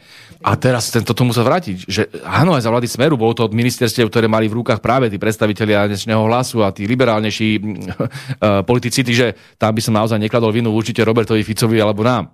Ale áno, máte pravdu, že napríklad taký Globsek, to bolo jeden štát v štáte. Tam sa liali 100 tisíce. To sú ľudia, ktorí chodia na limuzínach. My rozprávali diplomati, že oni išli niekde ako slovenskí diplomati na zahraničnú cestu, tak pekne v economy class v lietadle cestovali, samozrejme za tú lacnejšiu letenku a došiel tam potom pánko z Globseku a ten išiel samozrejme do business klasu, lebo oni na to majú. Oni majú také strašné prachy zo štátu, 100 tisíce, ale potom samozrejme aj z iných zdrojov zo zahraničia a toto môžem pokračovať v tých eh, mimovládkach, či už to bola tá Via Juris, či už to zastavme korupciu a tak ďalej. Tie peniaze zo štátu im jednoducho musíme utnúť. A to, že to je nespravodlivé. Ja som presvedčený, že štát má financovať mimovládny sektor v oblasti eh, humánneho pomáhania ľuďom, ako je, ja neviem, sú rôzne také uh, iniciatívy, ktoré pomáhajú uh, chudobným ľuďom, alebo bezdomovcom, alebo ľuďom s rakovinou. A teraz to sú samozrejme ušlachtilé veci. Ale veď vieme hádam rozlišiť tieto humanitné, alebo takéto by som povedal, že uh, krásne ľudské aktivity a tie politické. A to sa dá oddeliť, veď to sú úplne jasné, že to, ten štatút tých mimovládok tam viete krásne napísať, že buď sa venujeme takéto činnosti, povedzme telovýchovnej, tak jasné, že podporujeme telovýchovné. To sú tiež akože mimovládky. A to nie je ten istý druh mimovládky ako Via Juris, ktorá je čisto politická, hej? A toto sa dá jednoducho oddeliť a ten štát má podporovať všetky tie, kde sa pomáha seniorom, kde sa pomáha chudobným ľuďom, kde sa pomáha bezdomovcom a tak ďalej, to samozrejme podporujme, ale tam, kde cítime, alebo kde je úplne zjavné, že sú to mimovládky, ktoré majú politické posolstvo a ktoré chcú meniť politiku, tak nech si založia politickú stranu. A nie je možné aby oni sa tvárili, že oni nie sú politici, ale zároveň sú politici. Tak a prečo by mal štát financovať nejaké politické agendy ľudí, ktorí neprešli voľbami? Nech sa páči, založte si stranu, vyhrajte voľby, alebo dostanete aspoň tie 3% v, parlament, e, v parlamentných voľbách a dostanete od štátu príspevok. Ale nemôžete sa hrať na mimovládku a byť v skutočnosti politickými stranami. To isté platí o médiách. Ako je možné, že v tých diskusných reláciách tí moderátori už dneska nie sú tam nezávislej polohe, že oni aj ten dírer a pri, dírer a pri všetkej úcte tie ich úvodné, úvodné ideologické okienka, čo tam oni robia, to čo má byť pre Boha? Že oni sú moderátori, oni majú zavolať hosti a pýtať sa jedného, pýtať sa druhého, môžu to veľmi zaujímavo posúvať dopredu, ale nemôžu tam vnášať svoje názory. Čo sa tam on má postaviť a nadávať tam na to Rusko, ako každú nedelu si potrebujeme vypočuť, ako je prehnitý imperialistický západ, ako to bolo kedysi, tak teraz sa každé nedelu si musíme vypočuť, je prehnité imperialistické Rusko. Veď to je tak smiešne. A vždy tam máme tú dúhu. Ja ako teraz nechcem utočiť na to, že dobre, oni majú svoju sexuálnu orientáciu, pán Iliev sa potreboval celému Slovensku pochváliť, ako že strašný coming out, či ako sa to... A nikoho to nezaujíma. U mňa úplne úplne jedno, čo ten Iliev robí a kde robí, ale nemôže teraz tá relácia vyznieť tak, že on tam tú, e, tú agendu otvorí úplne umelo iba preto, aby sa potom mohol v gejbare pochváliť kamarátom. To tak vyznieva. Lebo Slovensko žije, povedzme, zdražovaním, alebo žilo tam vtedy, si pamätám, otázkou toho, že vláda porušila ústavu a poslala stíhačky na Ukrajinu, strašná téma, ale on tam vždy pichne nejakú tú dúhu. A koho to v tej chvíli zaujímalo? A zase sme tam počúvali nejaké tie veci o tom, ako majiteľ teplárne tam, majiteľ teplárne sem a teraz toto už bolo tak premrštené a pre, uletené, že už ľudia, ktorí by aj možno mali sympatie voči tomu, že samozrejme, že aj toto je problém a poďme im nejako pomôcť a tak ďalej, už aj týmto leze na nervy. Už každému to leze na nervy. Mala som tu na v relácii v Slobodnom vysielači zo pár hostí, ktorí sa netajili tým, že proste sú spolu, sú pár, a, alebo ich prišiel odprevadiť partner do relácie a práve oni hovorili, že ako veľmi im škodí táto agenda a menovali pani prezidentku, že tam, kde bývajú v paneláku Trebars, tak tam jednoducho ľudia asi tušili, že sú pár, nie sú súrodenci, keď bývajú v jednom byte a občas sa držia za ruky. Každý ich zdravil, oni zdravili tých ľudí, usmievali sa na seba, dobré ráno, dobré ráno a že momentálne tí ľudia ich začínajú nenávidieť. Im táto agenda škodí a to hovoria mnohí, o ktorých treba z práci vôbec nevedeli, že sú tejto orientácie, ani nemali prečo o tom hovoriť. A zrazu, keď to vypuklo, ľudia už tak ostro sledujú a začala nenávisť. Práve preto je nesprávny pohľad aj na stranu Smer alebo na kohokoľvek na Slovensku, ktorý je kritický voči tejto duhovej agende alebo voči tejto LGBT ideológii, že sú netolerantní. To vôbec nie je pravda. Presne ako vravíte, samotní geovia chcú si svoju sexualitu riešiť niekde v súkromí a vôbec nemajú potrebu to nejakým spôsobom zverejňovať. A rešpektujme to, tolerujme to. To znamená, že tolerancia je pre, vlastne výraz rešpektu voči niečomu, s čím nesúhlasím. To je vlastne tá tolerancia. Čiže tam sa nedá očakávať, že budeme teraz tlieskať, že budeme všetci nadšení, však jasne sú to veci, ktoré sa nám mnohokrát nezdajú byť prirodzené, ale napriek tomu tolerujeme. Ale ako náhle sa to dostane z tejto roviny, že žij a nechaj žiť, do roviny. Poďme tu teraz mávať dúhovými vlajkami, lebo Slovensko nemá iné problémy, len tento a poďme na to upozorňovať, tak už ľudia sú z toho nervózni. A tamto oni uh, naozaj uh, veľmi pobabrali. A preto ja mám takisto o, medzi svojimi známymi ľudí, ktorí majú inú sexuálnu orientáciu, ja sa s nimi o tom ani nerozprávam, ale zažil som situáciu, kedy sa ma pýtali, prečo, na čo je toto dobré. Oni sami, oni sami si hovoria, však my žijeme normálnym životom, nikto nás nediskriminuje, je to de facto zakázané. Ja mám osobne ako ľavičiar ďaleko väčší problém s tým, že ľudia sú od rána do večera vystavovaní ponižovaniu preto, aké sú v sociálnej situácii. Za to, že sú chudobnejší, že majú nižší príjem. A tam je to, čo ľavičiar má riešiť, že tú sociálnu nerovnosť, ktorá sa potom prenáša do toho, že vás všade ponižujú, že vás všade ozotročujú a podobne. Toto je slovenský problém. A teraz častokrát to väčšinou býva tak, že to sú opäť všetky tie korporátne uh, v dobrom krísi, hej, že tí ľudia z tých veľkých korporácií, ktorí majú dobrý príjem a sú ako takí sebavedomí a oni chodia na tie pochody a teraz všetci sa máme po, prepačením ako teraz vystrieť z toho, že majú inú sexuálnu orientáciu. No kašle má to. Maj si ju, akú chceš. Ale jednoducho poďme na, poďme na Slovensku riešiť chlebové témy. Mňa osobne ako filozoficky uh, zaujíma skôr to, že aby sa z takéto niečo, takéto niečo marginálneho nestal trend. A uh, vidím to vo sfere vzdelávania, kde ma to desí najviac, že už zrazu počúvame, že v niektorých západných štátoch sa už spochybňuje taká tá základná mm, identita človeka vo vzťahu k biologickým danostiam. A už zrazu ako keby sme chceli tie deti ako učiť tomu, že to, že či si chlapec alebo dievča nie je dané, že to nie je stále. Ako, len kvôli tomu, že sa objaví občas taká nejaká anomália, že je človek, ktorý je teda v inom tele, však sme videli o tom nejaké filmy, že a tak ďalej. Však dobre, však sa to môže stať jednému z tisíca a tak ďalej. A teraz kvôli tomu to nemôže byť trend spoločnosti. Však to riešime potom ako anomáliu a nech to teda riešia potom uh, ľudia, uh, ktorí sa v tom vyznajú, ako sa to dá riešiť. A to teraz nemôže byť hlavná téma. To nemôže byť z anomálie tvorená, uh, tvorený trend spoločnosti. My si musíme uchovávať tú našu z- základnú prirodzenú identitu a nespochybňovať úplne všetko. To je taká tá postmoderná predstava, že všetko spochybniť, všetko spochybniť, nemáš byť ani uh, národne uvedomelý, nemáš byť ani nejaký súčasťou nejakej širšej komunity, nemáš dokonca vedieť, či si chlapec alebo dievča, proste budeme o matke a otcovi hovoriť, že osoba jedna, osoba dva, lebo toto sú tie najnovšie trendy v Bruseli. A toto jednoducho my odmietame. Ja som presvedčený, že Slovensko potrebuje v prvom rade riešiť uh, sociálne témy, sociálne otázky a tieto otázky, ktoré sú tie kultúrne, nemajú viesť k tomu, aby tu na Slovensku existovali kultúrne vojny. Musíme to jednoducho vytesniť. Hej? Však môže byť niekto konzervatívny, niekto liberálny, ja to rešpektujem, ale prosím, nepretlačajme tie veci na silu len preto, že to na západe urobili. Lebo všetko, čo je na západe, nemusí byť nevyhnutne aplikovateľné na Slovensku. Slovensko je do veľkej miery tradičnejšia spoločnosť. Chceme tu mať tie veci usporiadané tak, ako to tu bolo po staročia. Jednoducho sme rodine založení, založení sme uh, veľmi silne si chrániaci našu identitu, národnú identitu Slovákov a ten cieľ, a toto hovorím často aj vo svojich knihách, ten cieľ podľa môjho názoru, ktorý za celou touto uh, neoliberálnou a postmodernou agendou je, aby človek prestal byť uh, ukotvený. Uh, človek, ktorý je ukotvený v nejakých silných kolektívoch, či už je to národ, trieda a podobne, hej, že si súčasťou nejakého celku, tak je oveľa nebezpečnejší pre nadnárodný kapitál. Pretože ten sa bude brániť a bude sa brániť masovo.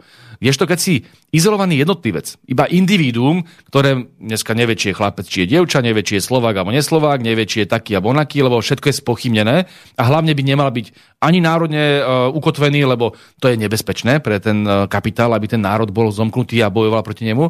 Nemôže byť súčasťou ani nejakých tých uh, sociálnych celkov, ako to kedy si vždy uh, tí ľavičiari tvrdili, že sme súčasťou triedy a potom tie odbory alebo tie rôzne uh, politické robotnícke hnutia bojovali s tým kapitálom, lebo to je samozrejme oveľa ľahšie niečo vybojovať, keď ste viacerí keď si súčasťou komunity. Ale keď si izolovaný jednotlivec a iba si pod kontrolou mimovládok, médií a propagandy, ktorá ti vymýva mozog, ty nemáš, aj keby si sa hneď chcel vzoprieť v tej fabrike, povedzme, sám žiadnu šancu voči tým, tak ťa vyhodia asi vybavený. Keby si vás bolo 100, tak už niečo vybojujete. A toto oni potrebujú ako dať preč. Že všetky identity dať preč a jediné, čo si, si zákazník. Si zákazník alebo robotník, respektíve si ich otrok alebo človek, ktorého manipulujú, aby si kupoval tie ich nezmysly, čo vyrábajú. A toto je ideálny kapitalistický človek a práve preto toto robia. A ja sa len čudujem, že aj na západe existujú ľudia, ktorí si hovoria, že sú lavičiari. Som presvedčený, že nie sú lavičiari ktorí tvrdia, že toto je správna lavica. Toto nie je lavica. Toto je jednoducho neoliberálny projekt. Sú to liberáli, slnečkári a ak niekto bojoval za ľavicové hodnoty, boli to aj na Slovensku vždy ľudia typu Klementisa, Novomeského, Husaka, Dubčeka, Lehockého, ktorí nehovorili o týchto nezmysloch kultúrnych, ale hovorili o tom, že pomáhajme tým najchudobnejším, pomáhajme tým pracujúcim ľuďom a tým dávajme uh, reálne sociálne práva a na to potrebujete silný štát. Toto je agenda lavice a nie tieto bruselské nezmysly. No to asi závisí aj od obdobia, ktoré žijeme, lebo ja osobne som celý život prežila v socialistickom zriadení, ale jednoducho nenávidela som toho veľa štátu. Hovorila by som čo najmenej štátu. Čiže liberalita v tom, že sloboda a málo štátu, lenže momentálne to, v čom teraz sme, keď sa okolo seba pozrieme, že vo všetkom sme na poslednom mieste, že je tu obrovská chudoba, ľudia už naozaj upadajú do úzkosti, do depresí, tak v takomto období treba toho štátu naozaj, aby bolo viac. Myslíte si tiež, že závisí to od toho, že čo práve žijeme, akú dobu? Ono samozrejme uh, záleží, v akej ére žijete. No my žijeme v ére globalizácie a éra neoliberálnej globalizácie znamená to, že veľké banky, veľké korporácie tu kolonizujú jednotlivé štáty, jednotlivé národy a keď máte mal, slabý štát, to je to, čo chcú neoliberáli, tak to znamená, že to tu celé skolonizujú. A to sa presne stalo v 90. rokoch, že a potom uh, za čias Durindu a Mikloža, že všetko sa rozpredalo a naplnilo sa proroctvo jedného českého komunistu, budete otroci vo vlastnej krajine. A to sa stalo. Ale vy teraz nemôžete Eh, čeliť tomuto tlaku globalizácie tým, že budete mať slabý štát. No keď budete mať Uh, budete prepušťať tých úradníkov, jasné, je to strašne populárne, že kto by chcel nejakého toho zlého úradníka, ktorého som stretol na tej pošte a ktorý sa na mňa mračil, chcel zamestnávať, hej. A keď budete mať slaboplatených uh, všetkých tých uh, bankárov v tých národných inštitúciách alebo všetkých tých uh, ekonomov a tak ďalej, no tak pochopiteľne tam dojde nadnárodná korporácia, ktorá dá právnikovi 20 tisíc za mesiac a to je vás tu rozbije úplne kompletne. Však toto vidíte. Oni majú strašný kapitál a ten štát sa tomu dokáže brániť len vtedy, keď má kvalitných ľudí a keď je silný. A preto je to také, a to cítim aj tú naivitu mnohokrát medzi ľuďmi, lebo je to jednoduché, že Treba čo najmenej, najmenšie platy pre verejnú sféru, treba ju čo najúžšiu a my budeme slobodní. No neplatí to tak. Nebudeš slobodný. Budete ovládať korporácia, banka, budete ovládať cez všetky možné mechanizmy od hypoték až po uh, kontrolu toho, čo ty de facto kopuješ. A nakoniec budeš iba otrožiť celý život. A teraz Otázka je, že či chceš byť takým nejakým spôsobom no, v, podan, v podanom režime voči tomu štátu, nikto to nechce, ale tam máš aspoň kontrolu cez demokraciu, že si ich môžeš voliť, že to môžeš nejakým spôsobom participovať, alebo voči tomu súkromnému sektoru, kde nemáš paky žiadne, to sú všetko súkromníci. Takže preto ten silný štát je dôležitý na to, aby sme si uchránili ten národný záujem, aby sme dokázali chrániť to Slovensko. E, inak nás tu skolonizujú. A to isté platí aj vo vzťahu k ekonomike. Áno, buď nás tu bude ovládať e, korporácia, banka, veľká fabrika, veľký podnikateľ, ktorý nás bude mať v rukách, hrsti, a my sa ale budeme tvariť, že to je sloboda, no ja si myslím, že to nie je sloboda, alebo tu bude silný štát, ktorý to bude regulovať a bude občas búchať po prstoch týmto uh, podnikateľom veľkým, aby nemohli ťa úplne otročiť, aby nemohli, a na to je zákonník práce a podobne. A preto my hovoríme o sociálnom štáte. Ideálne by bolo samozrejme, keby tu bolo nejaká miera slobody v kombinácii práve s tým štátom. Hej, toto je to, čo ste vlastne vraveli a to by chcel každý. A preto si musíme vždy povedať, akej historickej ére žijeme.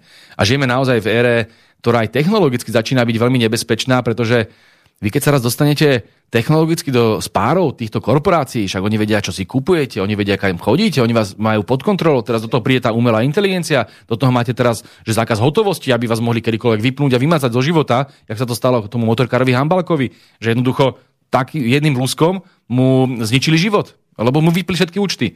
A preto je veľmi dôležité zároveň popri tom, aby štát pomáhal ľuďom, aby tu bola tá sféra osobnej slobody, ktorá je nedotknutelná. A to sme videli v tej, uh, počas tej pandemickej krízy. Tam ten silný štát nemôže byť. To je jednoducho tam, v tej sfére osobnej slobody, kde už sa jedno o tvoje telo, jedna o tvoje názory, tam ten štát naopak musí byť slabý. Tam ten štát ti musí dať čo najväčšiu slobodu. A preto treba oddelovať tie sféry, že v čom silný štát, v čom slabý štát. Ja som presvedčený, že štát by mal byť ten, ktorý sa stará o ľudí, ale nie do ľudí. Nie do toho, ako či sa teraz ťa budem nutiť očkovať, či ťa budem nutiť, e, aby si mal tento liberálny svetonázor, že ťa budem nutiť, aby si nenávidel Rusko a podobne. Tam ten štát nemá byť silný. To je, to je vždy nebezpečenstvo. Má byť naopak o veľmi demokratický a veľmi umožňovať tú slobodu slova a slobodu všetkého. Ale v tej sociálnej oblasti a v oblasti zahraničnej politiky ten štát jednoducho si musí chrániť svoje národné záujmy a sociálne práva ľudí. Sme my vôbec ešte suverénny štát, pretože už som spomínala pána Mečiara, on tvrdí, že už nie sme. On to hovorí z právneho hľadiska. My musíme byť ďaleko suverenejší ako sme. Ono je to skôr, by som povedal, uh, otázka, do akej miery sme suverení. Ne, neexistuje, že nula suverenita a 100 suverenita. Existuje niečo medzi vždy, hej? Ja som presvedčený, že Slovensko môže byť ďaleko suverénnejšie ako je. Pretože dnes je pravdou, že tým, že sme vstúpili do Európskej únie a tým, že Európska únia čoraz viac pripomína superštát a nie to, čo ako vznikala. Ona vznikala ako ekonomická spolupráca, a tam samozrejme všetci ľudia si povedali, no dobre, však ekonomická spolupracovať, budeme mať trhy, budeme môcť vyvážať do Nemecka, výborné, a budeme tam ešte dokonca sociálne kohezné fondy, takže nám aj pomôžu, on to znie dobre. Lenže nakoniec sa zistilo, že sociálne kohezné fondy sú není zďaleka také vysoké, aby dokázali vôbec kompenzovať to, ako sa vyváža kapitál zo Slovenska na západ. Že to potvrdil ešte aj francúzsky ekonom Thomas Piketty, ktorý úplne jasne hovorí, že je to de facto kolonizácia Strednej Európy. A Zároveň si ľudia uvedomili, že strácame slobodu v tých základných kultúrnych e, otázkach. My sa o tom bavili, či už je to tá bruselská dúhová agenda, ktorá je tu násilu pretlačaná, migrácia, spomente si, ako tu chceli navážať migrantov a prerozdeľovať ich, ako keby sme tu boli úplne nesvojprávni. Tam sme to našťastie zarezali a tam sa treba naozaj poďakovať Robertovi Ficovi, ktorý dokázal sa postaviť v takomto prípade, ale aj v prípade stiahnutia vojakov z Iraku, že my sme dokázali uh, aj sa zoprieť tým najväčším mocnostiam a povedať, halo, my sme mierový národ, my sme národ, ktorý tu nechce migrantov a podobne. A dokázali sme zastaviť tieto nezmysly. Ale uh, Európska únia sa čoraz viac mení na ten superštát a toto je veľmi nebezpečný trend. Teraz dokonca plánujú zobrať právo veta v kľúčových otázkach uh, tým menším štátom, čo by znamenalo, čo by znamenalo, že sa vlastne strácame suverenitu kompletne. Hej, tam je to naozaj už, už absolútne nepriateľné. My to vieme zablokovať samozrejme. Kým sa to ne, ne, neschválí, tak to neplatí a to, to mm, schválenie ešte predpokladá stále, staré pravidlo právo veta. Takže stále sa to dá zablokovať. E, ja pevne verím, že dovtedy, kým e, nebudú voľby, tak si to nelajzne a vláda, ktorá je odvolaná, lebo urobiť to nemôže, je demisit, že urobiť to nemôže, je to zásadné rozhodnutie zahraničnej politiky, ale ako ste videli, urobili, urobili aj stíhačky, teraz Budaj, bez toho, že by rešpektoval Európsky výbor parlamentu a porušil ústavu a došiel do, do, do Bruselu a hlasoval za spalovacie motory za zákaz. No, to, je, to sú také výhovorky, za tieto veci by mali byť reálne potrestaní, lebo nie je možné, že pácham de facto e, porušenie ústavy a ne, nemám trest. Takže v prípade Náďa, aj v prípade Budaja tam musia nastúpiť tresty a sa to už vyšetruje, tak dúfam, že uh, zrejme až po septembri nejakým výsledkom prídeme, lebo teraz sa to zjavne bude ututlávať. No ale to chcem povedať, že preto tá suverenita je veľmi ošemetný pojem v tom zmysle, že my sa bavíme o miere suverenity. A miera suverenity na Slovensku aj v tejto, kvôli tejto vláde, ktorá premenila Slovensko na americkú kolóniu, je úplne minimálna ale to neznamená, že mi nemôže byť vyššia. Nikdy nebude 100%, to sa zhodneme. Hej, 100% sa dá byť jedine, že ste úplne izolovaní ako možno Severná Korea, tak aj tá je akože podľa mňa pod vplyvom všetkých tých geopolitických okolností tiež nutená robiť niektoré rozhodnutia, ktoré by robiť nemusela ino, v inom prípade. Čiže tam je nejaké obmedzenie tej suverenity. Zároveň žijeme v tej ére globalizácie, kde tu vždy budete mať ten zahraničný kapitál, ktorý tu vplyv má Ale vy viete bojovať za tie základné záujmy a viete bojovať za väčšiu suverenitu. Kto má vyššiu suverenitu, spýtam sa? Maďarsko, ktoré dokáže za tieto záujmy bojovať a dokáže aj v tých veciach, kde uh, všetci ostatní majú iný názor, povedať, že nie, my zbranie posielať na Ukrajinu nebudeme. Kto je suverenejší? Maďarsko? Alebo povedzme Slovensko dneska, ktoré kompletne skáče tak ako píska Pentagon, tak ako píska Brusel a prakticky sa podhadzuje do tej miery, že Tie stíhačky neposlali ani tí Američania, ani tí Nemci, ani tí Briti. Všetci sa bali tej ruskej reakcie, ale zrovna just tam poslali do tej prvej lajny Slovákov, aby to tam poslali a čakali, čo Rusi spravia. Keby sa nahádzali rakety, tak si povedia, ups, dobre, že sme to neurobili my. To, to, to, takto to funguje. Však, a preto hovorím, nemôžeme mať na Slovensku túto kolenáčkovú, takúto submisívnu politiku a musíme mať sebavedomú, suverénnu politiku. Nebude to 100%, ale môže to byť 99%, môže to byť 98% v rámci suverénnych rozhodnutí Slovenskej republiky. Ja si myslím, že Američania by to prežili. Ja vám poviem úprimne, tá, tá miera arogancie, ktorú cítim zo strany aktuálnej uh, americkej administratívy, to je na zaplakanie, lebo presne ako vravíte z hľadiska zdravého rozumu si človek povie, a prečo by to tí Američania nemali rešpektovať, že niekto má iný názor. Uh, tu bolo tu sa krásne ukazuje, že je rozdiel uh, v tom, kto vládne v tej, v tej Amerike. A ja som teda nebol nikdy nejaký veľký fanúšik ani republikánov, ani demokratov, lebo som ich vždy považoval za v podstate dve odvetvia uh, jednej oligarchie a pravdou vie, že sú mnoho, v mnohých oblastiach na nerozoznanie. To je jak Pepsi-Cola a Coca-Cola, hej, ale ale v oblasti, alebo otázke vojny na Ukrajine sa ukazuje ten dramatický rozdiel medzi Donaldom Trumpom za republikanov, ktorý veľmi jasne hovorí, že Ukrajina že keby, že keby on vládol, tak by tá vojna na Ukrajine nevypukla, čo ja som ochotný veriť, a že tá Ukrajina je dneska takto rozbitá len kvôli tomu, že to chce vojensko-priemyselný komplex Spojených štátov amerických, ktorý financuje do veľkej miery vládu Joea Bidena. A sú to demokrati, ktorí dneska robia tieto nešťastné rozhodnutia, ktoré dostávajú svet do eskalácie a do úplne zbytočných vojen. Oni si mohli sadnúť tie veľmoci aj s Ruskou federáciou a vyriešiť tú Ukrajinu spôsobom, uh, ktorý by bol priateľný pre všetkých. Že by tá krajina ostala neutrálna, že by tam nemasakrovali tých Rusov, že by tam nerobili Majdany, že by tam neboli uh, porušovania tých minských dohôd a tak ďalej. A v tej chvíli by tá vojna nebola. Ale tu sa potrebovalo vyvolať vojna s Ruskom, tá sa vyvolala a dneska tu zomierajú zbytočne ľudia a oni, Američania, tlačia na to, aby tu nebol mier.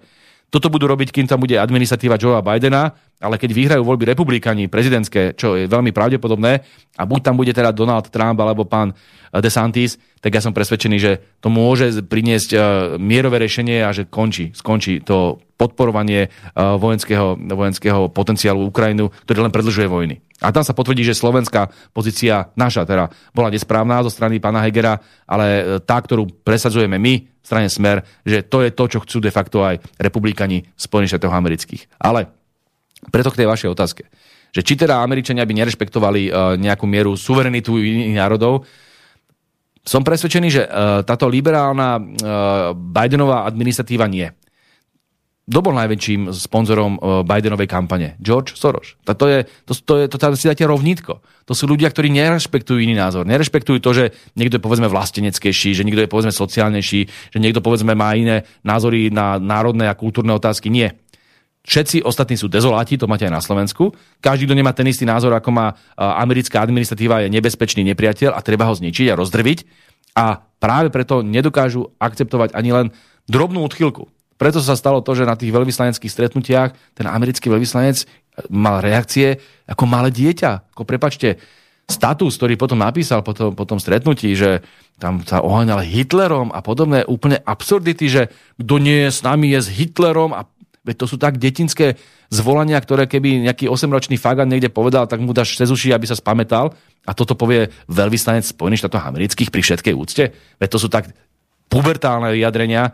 Za prvé, historicky, keď budeš všetko, každú vojnu prirovnávať k druhej svetovej vojne a budeš každého, kto vedie vojnu, prirovnať Hitlerovi, tak vlastne de facto nikdy neskončí tá vojna. Vždy budeš hovoriť, nikdy neustupujeme Hitlerovi, lebo Hitlerovi sa neustupuje, to všetci vieme. A tým pádom máš zámienku na to, aby si viedol nekonečné vojny, aby zomierali milióny a na to, aby si tu viedol jadrovú vojnu. Toto je jediné, kam by to de facto eskalovalo.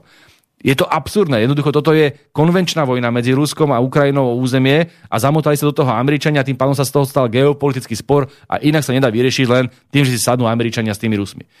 A nemôžete hovoriť, že to je Hitler pre Boha. Za druhé je to strašná úražka voči Rusom. Čak kto si najviac vytrpel od Hitlera ako Rusi? Zomrelo ich 14 miliónov v tej vojne, ďalších uh, uh, desiatky miliónov Slovanov. Veď to, tie národy Sovietskeho zväzu prišli o 27 miliónov ľudí. A teraz im niekto ide hovoriť uh, Rusom, ktorí si fakt vytrpeli, že oni sú ako Hitler, veď to je naozaj tak úbohé a hlúpe.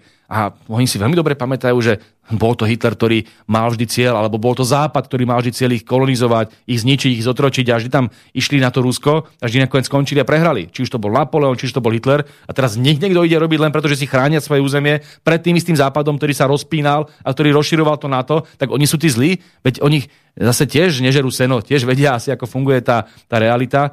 A že my chceme tu tvrdili, že ale my sme nikdy nechceli napadnúť Rusko. No tak oni si pamätajú v histórii, koľkokrát sme ich napadli. Oni teraz nemôžu veriť našim slubom.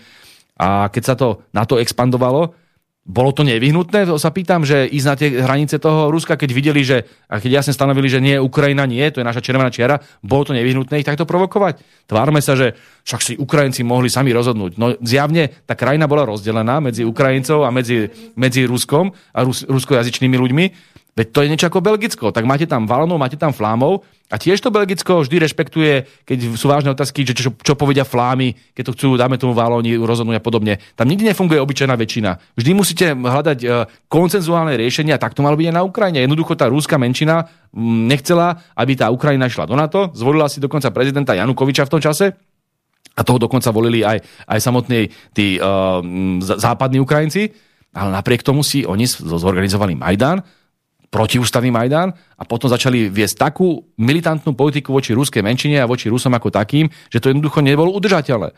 A teraz sa stiažujú, že teraz my sme sa chceli rozhodnúť ísť do NATO a nás tam nechcú. Veď ten svet nefunguje ako e, gombička. Jednoducho. No Merkelová to jasne povedala. Minské dohody nechceli nikdy dodržiavať.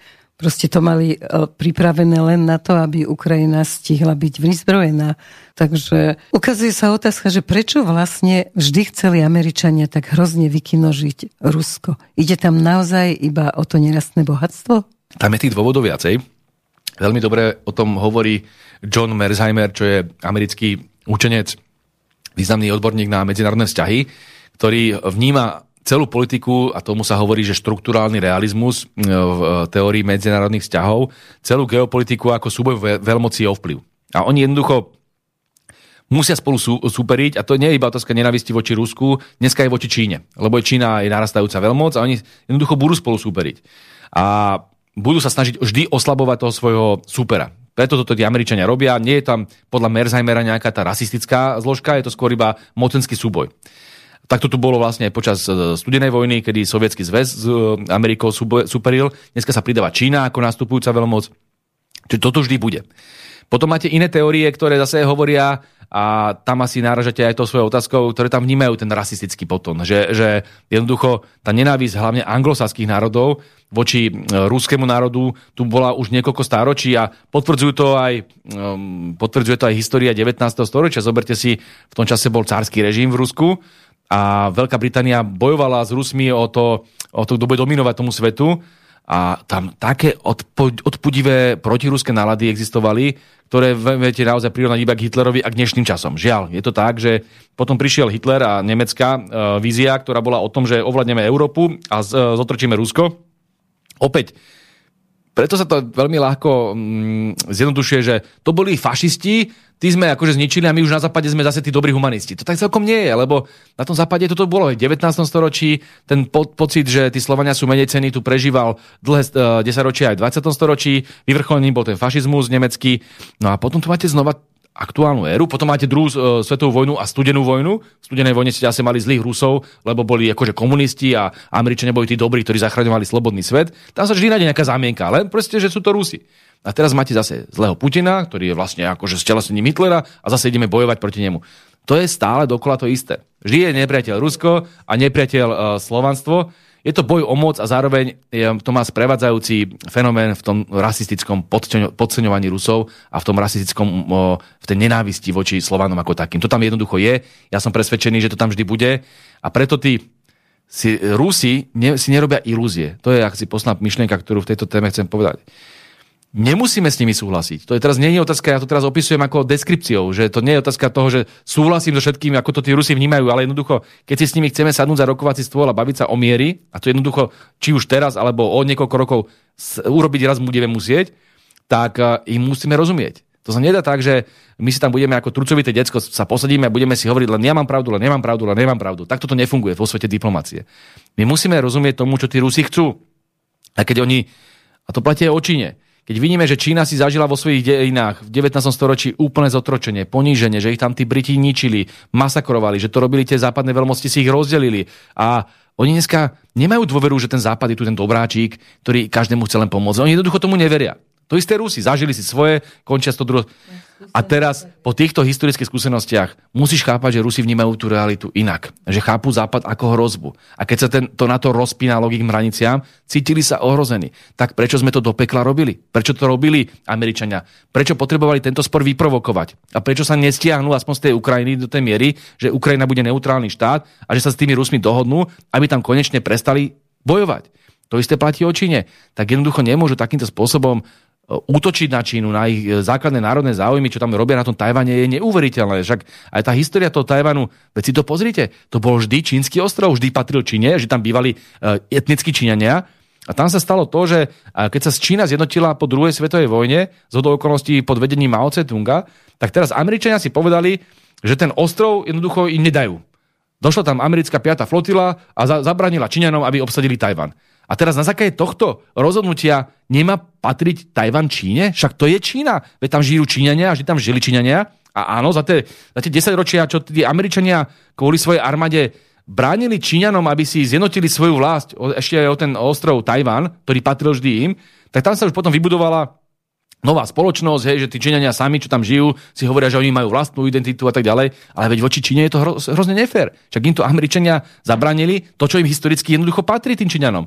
A preto dneska sa tváriť, že, že my máme právo Číňanom rozprávať, ako majú žiť, eh, kde majú žiť a podobne, je strašne arogantné. A opäť, ako rastie aj Čína, aj to Rusko, aj tie ďalšie krajiny BRICSu, Brazília, Južná Afrika, eh, India a tak ďalej, tak už prestaneme s takouto šovinistickou predstavou, že všetko, čo si my v tých kaviarniach na západe povieme, musí platiť v celom svete. To tak jednoducho nefunguje. Nechcú žiť takto individualisticky, nechcú žiť takto kariérne, konzumne, nechcú žiť tak, že budú všetci sa klaňať Američanom, tak to budeme musieť rešpektovať, lebo sa nahnevajú, spoja sa a ten západ vyfackajú. A toto chceme zažiť? Prečo radšej nechceme nejakú rovnováhu vo svete a udržiavať dobré vzťahy aj s Ruskom, aj s Čínou, aj s Brazíliou, aj s Indiou, s každým? A toto my v strane Smer, Slovenská sociálna demokracia chceme, my máme politiku dobrých vzťahov na všetky štyri svetové strany a nielen byť strčený e, v útrobách Američanov, ako to robí Náď, Káčer a Čaputová. No dobrá, je nejaká možnosť vôbec, že by sa zmenila Európska únia, že by sa vrátila k tým cieľom, ktoré mala na začiatku, alebo to je tak, ako je to momentálne. Monika Beňová v jednej z relácií na ZVTV povedala, že vlastne pani von der Leyen je tam úplne ako bez akejkoľvek kontroly s totálnou svojvôľou, nedovolí, aby sa vyšetrovali veci, v ktorých je ona, treba v spojitosti s Pfizerom. Ako to vidíte? Je tam možná zmena? Európska únia je v područí nevolených úradníkov. Aj keď tam máte niektorí politikov, ktorí sú nejak akože nepriamo uh, zvolení ľuďmi a to sa stáva v prípade tých europoslancov alebo v prípade potom e, tej Európskej rady a podobne. Kľúčovú úlohu vždy zohrávajú úradníci a tí technokrati. Uh, dokonca by som možno použil ten výraz, ktorý používal Donald Trump v Spojených štátoch amerických, že deep state, že ten hlboký štát. To znamená, aj keď on bol prezidentom, ktorý bol zvolený ľuďmi, všetci tí úradníci, všetci tí uh, najvyšší štátni úradníci tvorili vlastnú politiku a už to mali tak zosieťované v celej tej Amerike, že on nevedel tými vecami pohnúť. A toto je dramaticky silnejšie v Bruseli, lebo ten je vlastne iba deep state. Tam ani neexistuje niečo, čo je volené, čo je demokratické. To je čisto deep state. A teraz, sú tam potom samozrejme aj predstavitelia veľkých národných štátov, ako je Macron vo Francúzsku alebo uh, ďalší politici v iných štátoch, väčšinou v tých najväčších, Francúzsko, Nemecko, Taliansko, možno Španielsko, ktorí majú niekedy záujem aj si presadzovať svoje vlastné národné záujmy a majú plné zuby týchto technokratov, ale už ani sami oni nemajú tú moc, aby sa vzopreli. Macron veľmi často hovorí o tej strategickej autonómii, že poďme prestať robiť do seba užitočných idiotov Američanom a poďme robiť niečo vlastné. Ale sama Amerika robí, e, sama Európa robí všetky tie kroky, ktoré sa ktorý sa, ktorými sa prehlbuje tá podajnosť voči tým Američanom. Zoberte si, teraz to veľmi pekne napísal uh, neoliberálny časopis The Economist, britský časopis, ktorý nenávidí Rusko a po stáročia prakticky bojuje za voľný trh a za kapitál. Čiže nemám s nimi nič spoločné, ale aj oni dokázali napísať, že Európska únia za posledný rok sa absolútne dostala do tak submisívnej polohy k Američanom, že takto v histórii nebolo nikdy. V troch základných oblastiach, ktoré sú kľúčové pre rozvoj každej spoločnosti. V oblasti uh, bezpečnosti, Uh, dokázala Európska únia uh, ešte ako tak mať nejakú tú autonómiu v minulosti. Dneska všetky svoje zbranie odozdala na ukrajinský front, je absolútne vydaná na pospas Američanom. Absolútne. My sme úplne obnažení. Všetky európske krajiny. Čiže bezpečnosti sme už absolútne závislí od Američanov. Potom ekonomická oblasť. Tam sme boli vždy uh, alebo tým motorom tej Európy bola nemecká ekonomika vďaka odbyčištiam v Číne. Hej? Oni po, posúvali svoje tovary do Číny, lebo to je obrovský trh a vďaka tomu Európska únia rastla. Dneska kvôli tým nezmyselným ideologickým prekaračkám s Čínou, že ľudské práva a podobné hlúposti v tomto prípade, pretože Čína nejak sa spravuje podľa svojich predstav, je to uh, významná konfuciánska spoločnosť, že tá čínska komunistická strana dokázala uh, 100 tisíce ľudí dostať z chudoby a vďaka tomu sa tam žije dramaticky lepšie. Čo ich my chceme pre Boha poučovať? Ale dobre.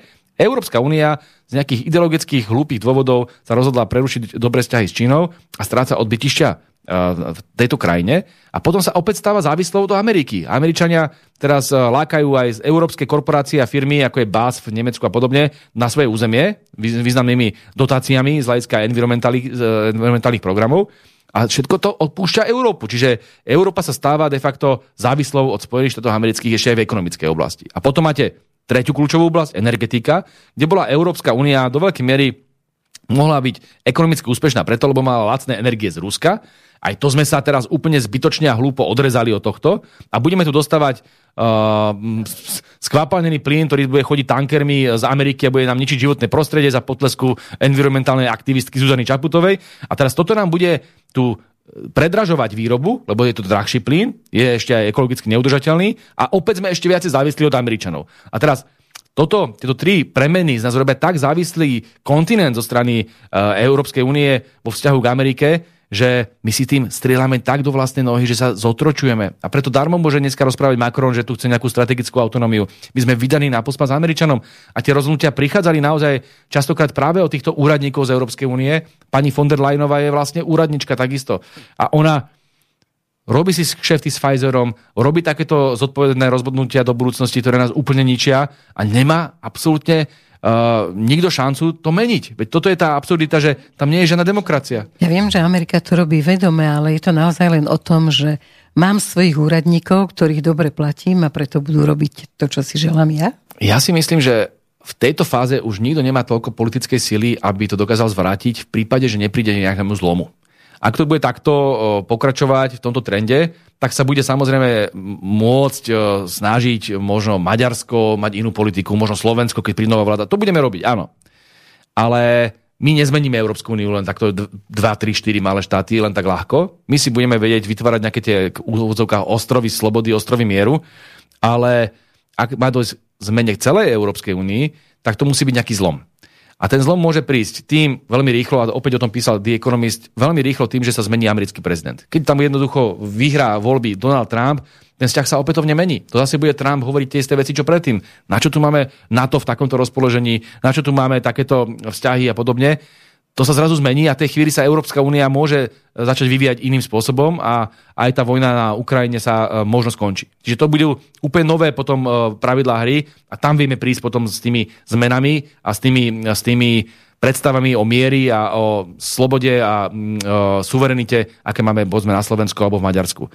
Ten zlom môže prísť ale potom aj v iných oblastiach. Však my nevieme, čo spraví Čínska ľudová republika a aká bude eskalácia vzťahov s Amerikou. My nevieme, čo teraz budú robiť tie krajiny uh, v BRICSu a ako budú rázať a tak ďalej. Čiže aj to, ako sa Amerika de facto vyšachúva v globálnej politike a ako sa oslabuje, uh, v konečnom dôsledku mení mm, štruktúru tých vzťahov do budúcnosti s Európou. Takže my máme historickú príležitosť uh, tie veci zmeniť k lepšiemu, ale obávam sa, že pokiaľ tam budú na čele Európskej únie takí lídry, akí tam sú dnes, a to spomíname si toho pána Mišela, povedzme, ktorý má takisto dneska škandál, že tam lietá luxusnými lietadlami po celom svete ako Willy Fogg za peniaze daňových poplatníkov, a keby do Paríža mohol skočiť uh, vláčikom a bol by to dramaticky lacnejšie, on tam letí. To je ako kedy si Kiska, pamätáte si, ktorý bol schopný z Popradu do uh, Prešova, tuším, ísť, uh, ísť uh, lietadlom, zahrať si golf. Hej, to, je, to sú tak, alebo tenis, ktorý išiel zahrať tenis.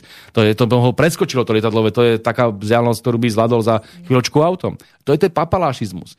Oni sú otrhnutí od reality. Ich nikto nevolí. Oni nevedia, kde je Slovensko, čo je Slovensko. V živote nevedeli človeka v Spiske Novej Vsi, ale budú rozhodovať, ako sa má v Spiske Novej Vsi fungovať. Toto jednoducho ľudí strašne vytáča. A ja to cítim, chodím po tom Slovensku, tá miera nenávisti a už takej skepsy voči tej Európskej únii rastie každým dňom kvôli takýmto rozhodnutiam. A to pritom Slováci boli veľmi proeurópsky kedysi, lebo presne sme sa bavili. Kým to bol projekt, ktorý bol o miery a o ekonomii, tak to bolo fajn, ale odrazu je to protimierový projekt a robí najviac pre tú vojnu proti Rusku a odrazu ekonomicky nás to úplne ničí kvôli tým hlúpým sankciám a ďalším zlým rozhodnutiam. Preto my nie sme proti Európskej únii ako takému projektu, ale sme za veľmi výraznú zmenu v tomto, lebo Slovensko nemôže byť úplne izolované. To samozrejme nie je možné, ale Nemôžeme zároveň sa nechávať zotročovať uh, európskymi úradníkmi. To jednoducho odmietame. No dnes je taká silná propaganda napríklad pri Green Deal, že stále nám hovoria, toto je správne, toto je dobrý kompas, toto je nesprávne, ideš zlým smerom. A v tej oblasti Green Dealu takmer odborníci teda spochybňujú takmer väčšinu tých vecí, že jednoducho budú viac na škodu vývoju ako na osoch. Lenže povedať dnes, že joj, nebudeme zachraňovať planetu, lebo tak to je veľmi odvážne. Takže myslíte si, že budete mať vôbec možnosť, aspoň v tejto oblasti životného prostredia, tej záchrany, e, povedať, že král je nahý a začať hovoriť o tom, že ktoré veci sa dajú a ktoré veci sa nedajú a ktoré škodia a ktoré neškodia, treba cez vnímanie odborníkov. Tam treba rozlišovať podľa môjho názoru dve základné úrovne tej, by som povedal, toho zeleného myslenia všetci chceme chrániť prírodu. Všetci. To je pravda a toto jednoducho e, nemôže niekto tvrdiť o nás len preto, že nepríjmame tú Green Dealovú alebo tú zelenú ideológiu tom type e, neoliberálneho myslenia, ako nám pretlačajú, že sme teraz menej ochrancovia prírody. Na Slovensku sú ľudia, ktorí, ktorí naozaj majú ešte väčšiu spätosť s tou prírodou a s tou ochranou lesov, s tou ochranou zvierat a tak ďalej, ako nejakí úradníci v Bruseli alebo úradníci v Amerike, ktorí sa tu hrajú na veľkých milovníkov prírody. Toto je ekonomická otázka. Oni majú technológie, ktoré potrebujú presadiť. A tie technológie zase majú v rukách tie najsilnejšie národy a preto sa teraz zastrešujú ideológiou, ktorá ale vôbec nenúti k tomu, teda tá ideológia teraz tvrdí, že a preto musíme zničiť všetko, čo je na Slovensku, to tradičné a tak ďalej. To je len kvôli tomu, aby ekonomicky získali prevahu. To nie je o čom inom. A my si nemôžeme strieľať do vlastnej nohy, preto my na jednej strane hovoríme áno, budeme vždy rešpektovať ochranu prírody, spôsobom, aký si my určíme, lebo sme suverení. A na druhej strane si musíme chrániť náš národný záujem. My si jednoducho nemôžeme dovoliť, aby nám skolabovalo národné hospodárstvo len preto, aby si tam nejaký úradník alebo nejaký, nejaká Gréta zamlaskala, že všetko je super. Toto jednoducho nemôže takto fungovať. A tá kombinácia toho národného záujmu a toho ochranárskeho tu musí byť a môže byť veľmi triezva. Ja si myslím, že na Slovensku máme zdravý rozum a vieme to nejakým spôsobom dorátať. A naozaj pôsobí aj smiešne, keď tak my sa tu budeme uh, si strieľa do nohy úplne až extrémnymi kritériami, ktoré síce môžu vyznievať fajn, akože ideme zachraňovať planetu, ale potom sa pozriete, že takáto malinká machulka na mape je Európa, ktorá to akože takto strašne presadzuje, ale celý svet kompletne inak, takže my sa necháme predbiehať celým svetom, ktorý to rešpektovať nebude, aby sme čo pomohli. Však to nejakým spôsobom potom nepomôže tej planete, takže buď sa poďme dohnúť na niečom realistickom so všetkými, a tam sa ja pýtam veľmi otvorene, my môžeme dneska kázať Číne, alebo kázať Indii, alebo kázať týmto krajinám bývalého tretieho sveta, alebo tým rozvojovým krajinám, že vy nemôžete mať priemysel, lebo my sme tu teraz 300 rokov začmudzovali celú planetu, kvôli nám je naozaj v zlej situácii, kvôli nám, ale my teraz už nemôžete rásť. Iba my sme mohli rásť. A vy teraz budete chudobní a budete tam dokonca ešte ani tie kravy nemôžete v tej Indii chovať, lebo to uh, prdia s prebačením ten metán a teraz tým pádom ohrozujete životné prostredie, takže kravy vám zoberieme. Čiže my teraz chceme akože donútite národy, ktoré sme tu linčovali a kolonizovali celé staročia a zúbožovali, aby, sme, aby boli ďalej v tom úbohom rozpoložení, lebo my sme mali právo síce ničiť životné prostredie, ale oni už nie. Ak toto chceme povedať, tak potom sa oni úplne logicky spýtajú, no tak nám to kompenzujte. Tak keď my nemôžeme, tak nám povedzte všetky to vaše bohatstvo, ktoré máte vďaka tomu ničeniu životných prostredia, tak nech sa páči, dajte to nám a v tej chvíli sa môžeme baviť. Ale nie je možné, aby ste vy od nás chceli, aby sme my nemohli rásť, kým vy ste si tu narastli a ste tu veľkí králi. Čiže to má veľmi veľ, veľké špecifika táto otázka. To nie je sa dá len povedať, že klapky na oči a budeme teraz všetci najzelenší a budeme aj Greta, úplne ekofašisti. Toto je nesprávny pohľad. Ale to neznamená, a preto sa vraciam k tomu, čo som na úvod povedal, že sme proti životnému prostrediu. Naopak, my chceme chrániť prírodu, ale nerobiť to nezmyselným spôsobom, ktorý teraz bude uh, de facto škodiť našim pracujúcim ľuďom a ľuďom, ktorí uh, chcú mať vyššiu životnú úroveň na Slovensku. No je to aj nedomyslené. Preto sa pýtam stále, že či budete môcť im niečo urobiť, aby to nebolo treba ako taký paradox ako Nemecko, tak zastavia si všetky atomky a teraz idú na uhlie a hovoria o Green Deal. To je mimoriadne kuriózna situácia, presne, že, že, že najviac škodí uhlie, z toho ener- ale jadrová energia pritom, energetika pritom nie je škodlivá v zmysle ochrany, že nemáte no, emisie. Z hľadiska jadrovej energetiky tam je, by som povedal, až skoro celonárodný koncenzus, že chceme ju podporovať, takže tam by som sa nebal. V oblasti toho energetického mixu uh, my tam máme, myslím, že to uhlie na celkom nízkej úrovni, tam zase vieme podporiť aj tie uh, obnoviteľné zdroje, tam dramaticky iný, iná je situácia v Polsku, ktorá je, myslím, zo 40% v tom mixe je uhlie, hej, že tam to bude úplne niečo iné. Ale my máme naozaj veľký dôraz na jadrovú energetiku a tam nám nikto nemôže povedať, že by bola škodlivá z hľadiska emisí. Ona je len môže byť, že riziková, keď nám to buchne. Ale vedia to aj Nemci? Nemci zareagovali na tú vtedy Fukushimu v tom Japonsku úplne hysterickým spôsobom a veľmi ich to poškodilo a de facto dneska prispievajú k tomu ničeniu životného prostredia najviac cez to uhlie, čiže je to, je to hovorím, kuriózna, kuriózna situácia, navyše keď majú vo vláde zelených, ktorí dneska už dneska prakticky ani zelená strana, oni sú len uh, protiruská strana. To je taká, ja keď počúvam tu pani Bayerbeckovú, ktorá je ministerkou zahraničných vecí zo strany zelených, to je niečo na úrovni našej ciganíkovej alebo remišovej. To je taká si intelektuálna kvalita. Ja, ja, ja sa chytám za hlavu. To bola kedysi strana tých najväčších pacifistov. Keď začínala strana zelených v, tom, v tých 80 rokoch, to bojovali proti vojnám, proti Američanom, proti zbrojeniu. To bolo radosť počúvať. A teraz prejdete o 30-40 rokov neskôr a zrazu tam máte jednu militaristickú neoliberálnu stranu, ktorá nenávidí Rusko a je na nerozoznanie od Hitlera. Toto sa naozaj nedá rešpektovať. A preto Nemci už nemôžu byť pre nás naozaj vzorom v tom, čo sa deje. Dneska v Nemecku vidím veľkú skepsu. Stále tam máte skupiny aj vnútri SPD, ktorá rozmýšľa reál politicky, ktorá chce dobre vzťahy s Ruskom, ale sú úplne zavalení touto nenávistnou propagandou, tou rusofóbiou a všetkými týmito zelenými, uh, v, tej, v tej nesprávnej rovine zelenými témami. Lebo opakujem, môžete byť zelení v tej uh, rozumnej rovine, ale nemôžete byť fanatik, nemôžete byť blázon, nemôžete byť uh, ekofašista, ako sa tomu hovorí. A toto je tak už presítená tá nemecká spoločnosť týmto, že je to veľmi nebezpečný vývoj. Opakujem, uh, a týmto už asi aj ukončím, že aj v Európe existujú prúdy, ktoré sa chcú vzoprieť tomuto neoliberálnu trendu alebo tomuto militaristickému trendu. Rastú. Vo Francúzsku vidím, Melenchon rastie, aj keď ten tiež má svoje chyby, ale v tej ekonomike veľmi dobre rozmýšľa. Napokon Lepenová takisto má veľkú silu vo Francúzsku, ktorá zase má inú víziu, ale takisto je to antiglobalistická vízia, podobne ako u Melenchona. Mm, vidím tam viacero takýchto politických hnutí, ktoré vedia potom zvrátiť, zvrátiť tú situáciu. Momentálne ale majú pevne oťaže v rukách neoliberáli. Čiže to Francúzsko, Macron, čiže to Nemecko, lebo pri všetkej úcte to, čo dneska robí sociálna demokracia spolu so zelenými a FDP, e, neoliberálmi vo vláde, je v konečnom dôsledku neoliberálna politika. Platí to isté o Taliansku, kde možno niekto mal očakávania od tzv. krajine pravicovej, Meloniovej, e, ktorá mala dokonca korene ešte v Mussoliniho fašizmu a tak ďalej, že tam bude nejaká zmena. Však oni sú takí istí rusobíci, ako sú e, Nemci a Francúzi. Tam žiadna zmena nenastala. Takže je to samozrejme pochybné, ako sa to bude vyvíjať, ale vravím, keď narazíme na zlomové okamihy a tie môžu prísť veľmi skoro, ani sa nenazdáme, či už to bude nejaká zase ekonomická kríza, či to bude nejaká eskalácia z hľadiska vojny vo vzťahu k Rusku, alebo eskalácia medzi Čínou a Amerikou.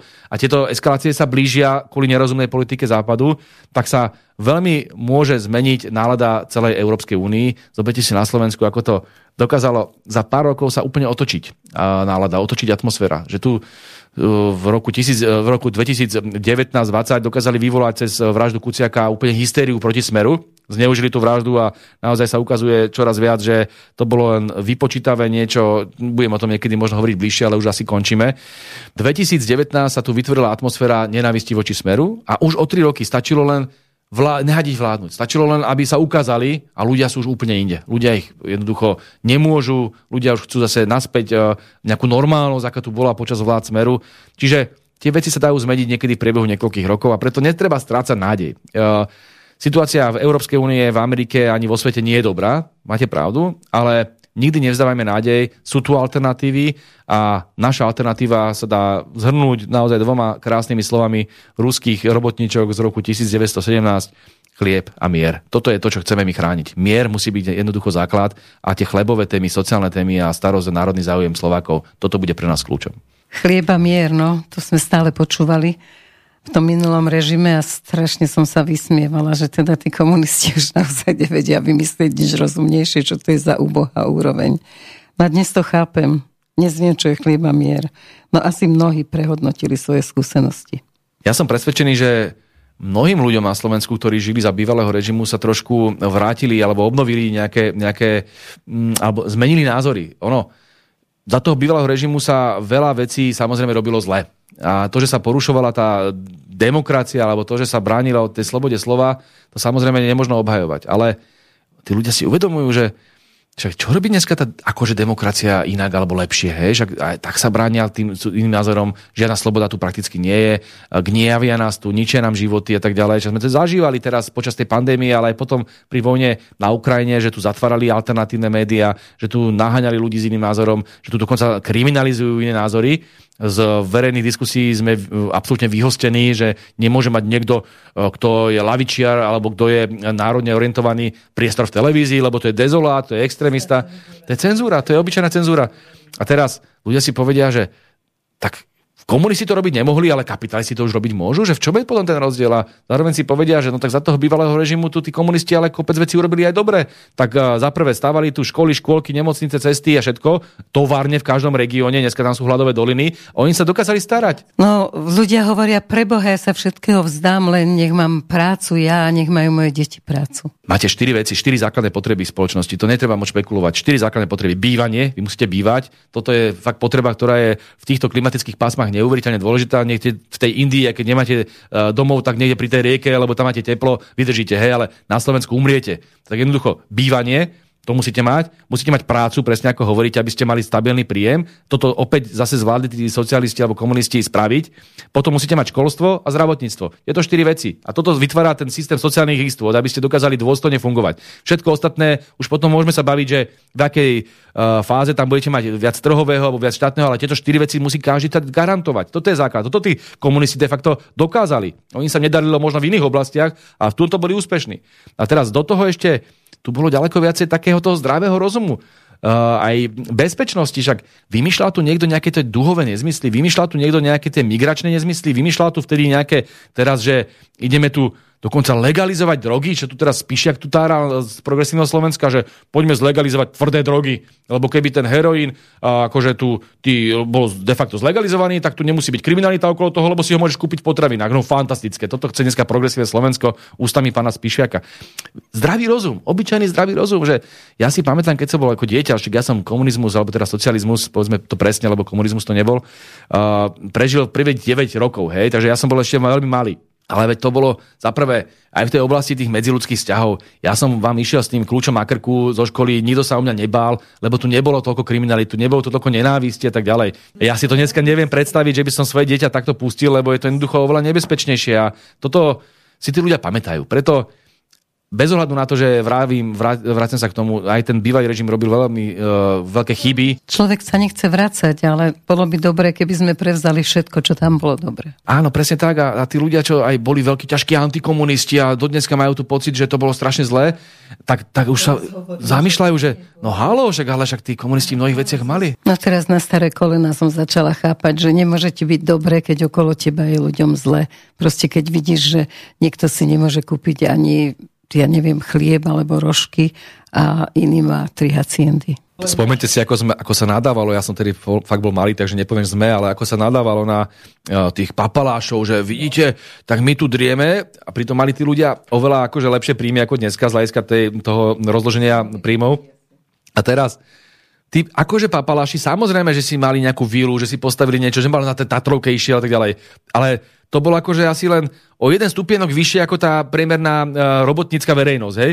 Dneska? Dneska máte také šialené rozdiely, že tí ľudia sa na vás pozerajú z vrchu, že to sú ľudia, ktorí majú heliporty, ktorí tu majú haciendy, niekoľko luxusných limuzín a podobne, miliardové príjmy. A teraz oni sa snažia vstúpať do slovenskej politiky a teraz takýto oligarchovia alebo takíto ultrabohatí ľudia sa snažia vstúpať do slovenskej politiky tým, že financujú niektoré strany, spomenieme práve milio, milionárov z ESETu, a že sa tvárime, že to je fajn, že to je dobré, že to je to demokratické. Však pre Boha, demokracia je o tom, aby každý mal to isté právo nejakým spôsobom prehovárať tej spoločnosti. Nie, že si vy kúpite, lebo ste strašne bohatý médium, kúpite si mimovládku, kúpite si vplyv, ešte aj politikov zaplatíte ako korumpovaných a budete tu ovládať všetko.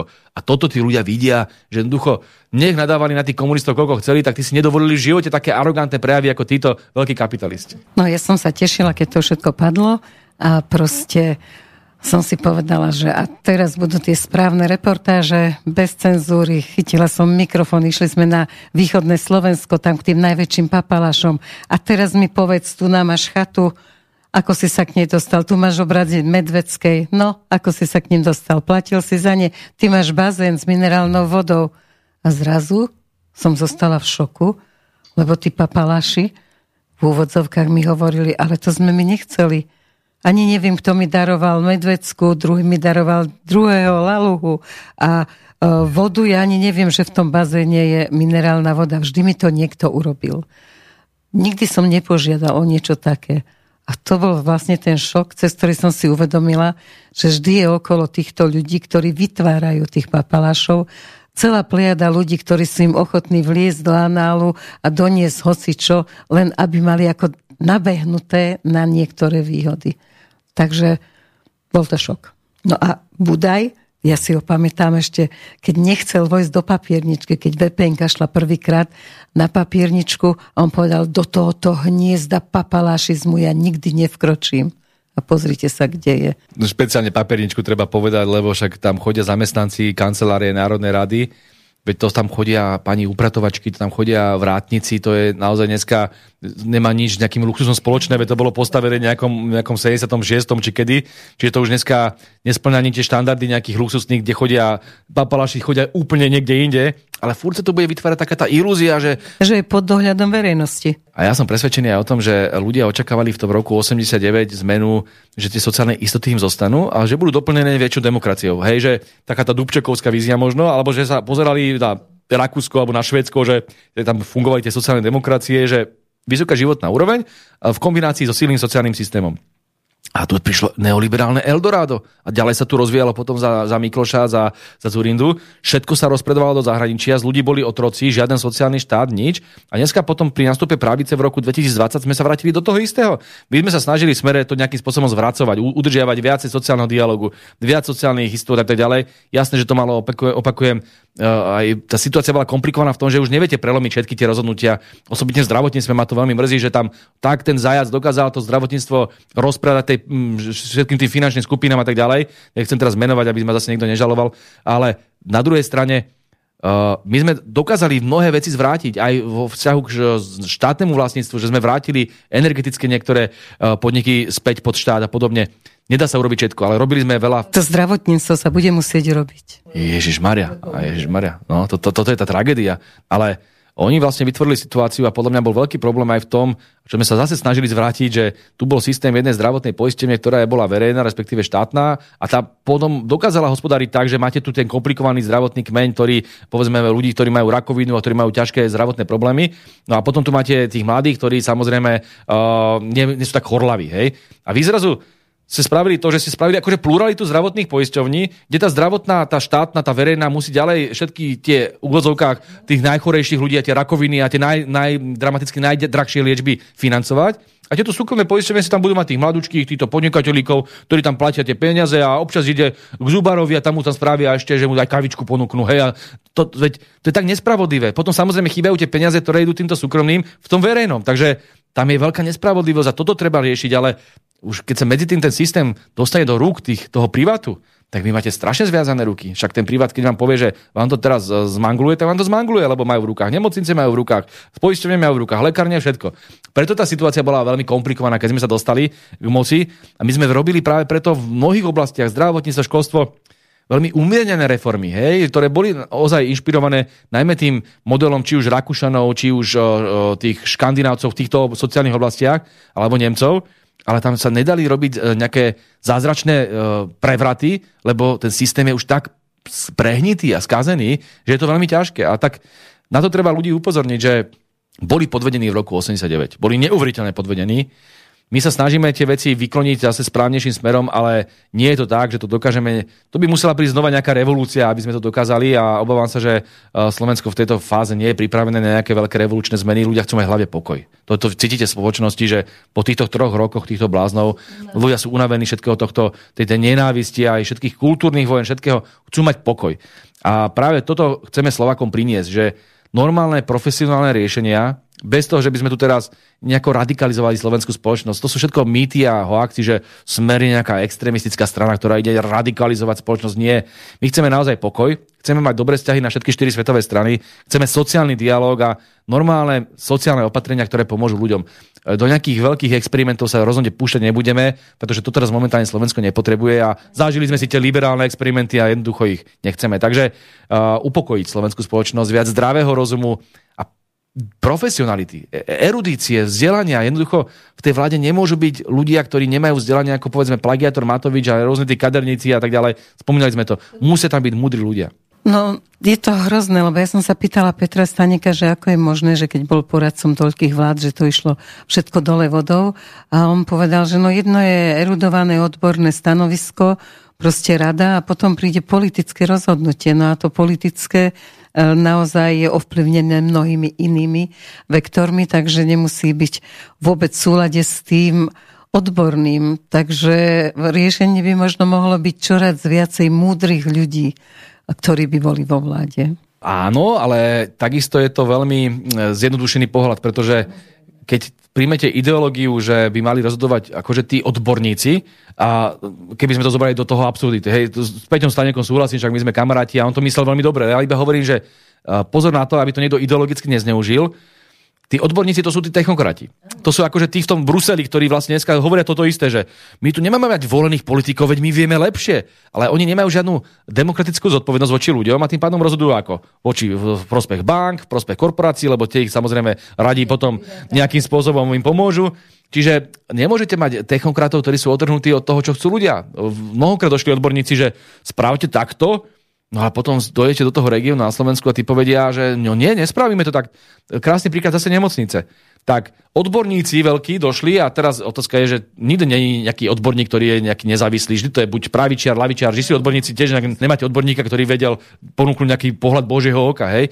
Čiže oni prišli s nejakou teraz stratifikáciou nemocníc, že kde zrušiť tam nemocnicu, tam nemocnicu, tam nemocnicu a vy teraz dojete do tej, do tej prievidze alebo do tých bojníc alebo dojete na Zemplín a zistíte, že vlastne vy tam nie ste v tom a tí ľudia samozrejme nie sú s tým spokojní a vy musíte nájsť politicky ten správny spôsob, ako to urobiť a nejak títo, že hlava, nehlava rúbali a zničili niekoľko nemocnic a niekoľko regiónov de facto. Preto tá politika je veľmi dôležitá práve preto. To jasné, že vždy, keď si to namodulujete tak, že odborník ten správny a ten politik ten zlý, tak vám z toho vyjde. Ale je tam tá kombinácia. Preto je dobré asi, asi ideálom, že aby to bola kombinácia aj ten politik s odbornosťou, hej, že preto tam asi nemá byť tá Byto Ciganíková, tam nemá byť ten Pročko, tam nemá byť ten Matovič, lebo to sú jednoducho diletanti. Majú tam byť ľudia, ktorí No, Heger to je neboráčik. Tam už naozaj nevidím ani dôvodov komentovať, pretože Heger ukázal, čo vie, má výtlak 3%, aj to všetká tá podpora Američanov, všetká tá podpora médií, robili tu z neho zlatého chlapca a nakoniec z toho vyšli 3% a ešte padá aj s tým Náďom a Kačerom, ktorí tu vrieskajú po ľudia, že sú dobytok.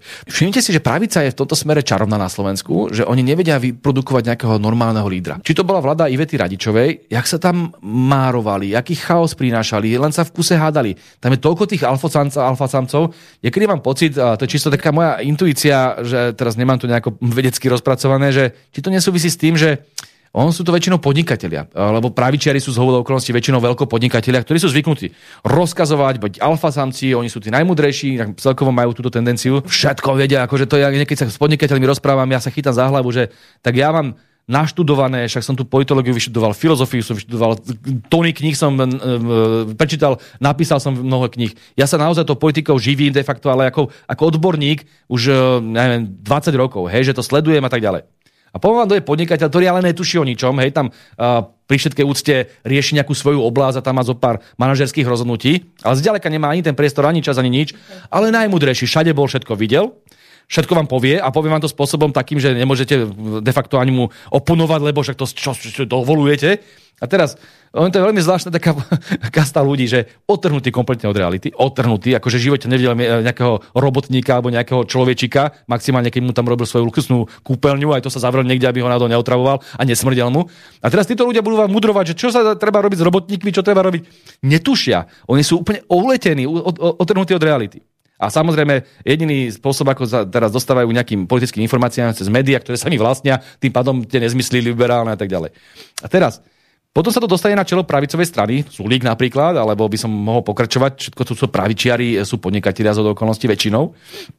A oni potom sú, zostávajú stále tí alfasamci.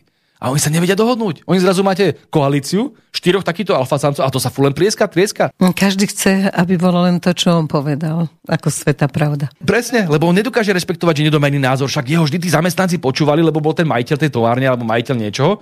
A to on to nevie. Teraz ten Sulik sa stretol s tým Matovičom v tej vláde.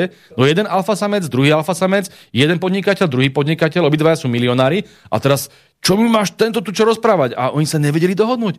To, to bolo až smiešne. A toto je slovenská pravica. A potom Zistíte, že Američania si sa už chytali za hlavy, čo to tu pre Boha máme, tak idú hľadať nejakých nových, hej? A zistíte, že tam vlastne nič nemáte, lebo máte takýchto alfazancov, každý je mesiáš, spasiteľ a nakoniec zistí, že máte vytlak 1, 2, 3%, ale hrajú sa na najväčších majstrov sveta a Lavica je v úplne inom rozpoložení. Lavica tu má Roberta Fica, to všetci rešpektujú. Dokázali sme vyprodukovať lídra, ktorý dokáže všetkých osloviť, lebo je fenomenálny, lebo nikto sa tu nehrá na nejakého alfasanca iného. Proste jednoducho Robert Fico je jedinečný.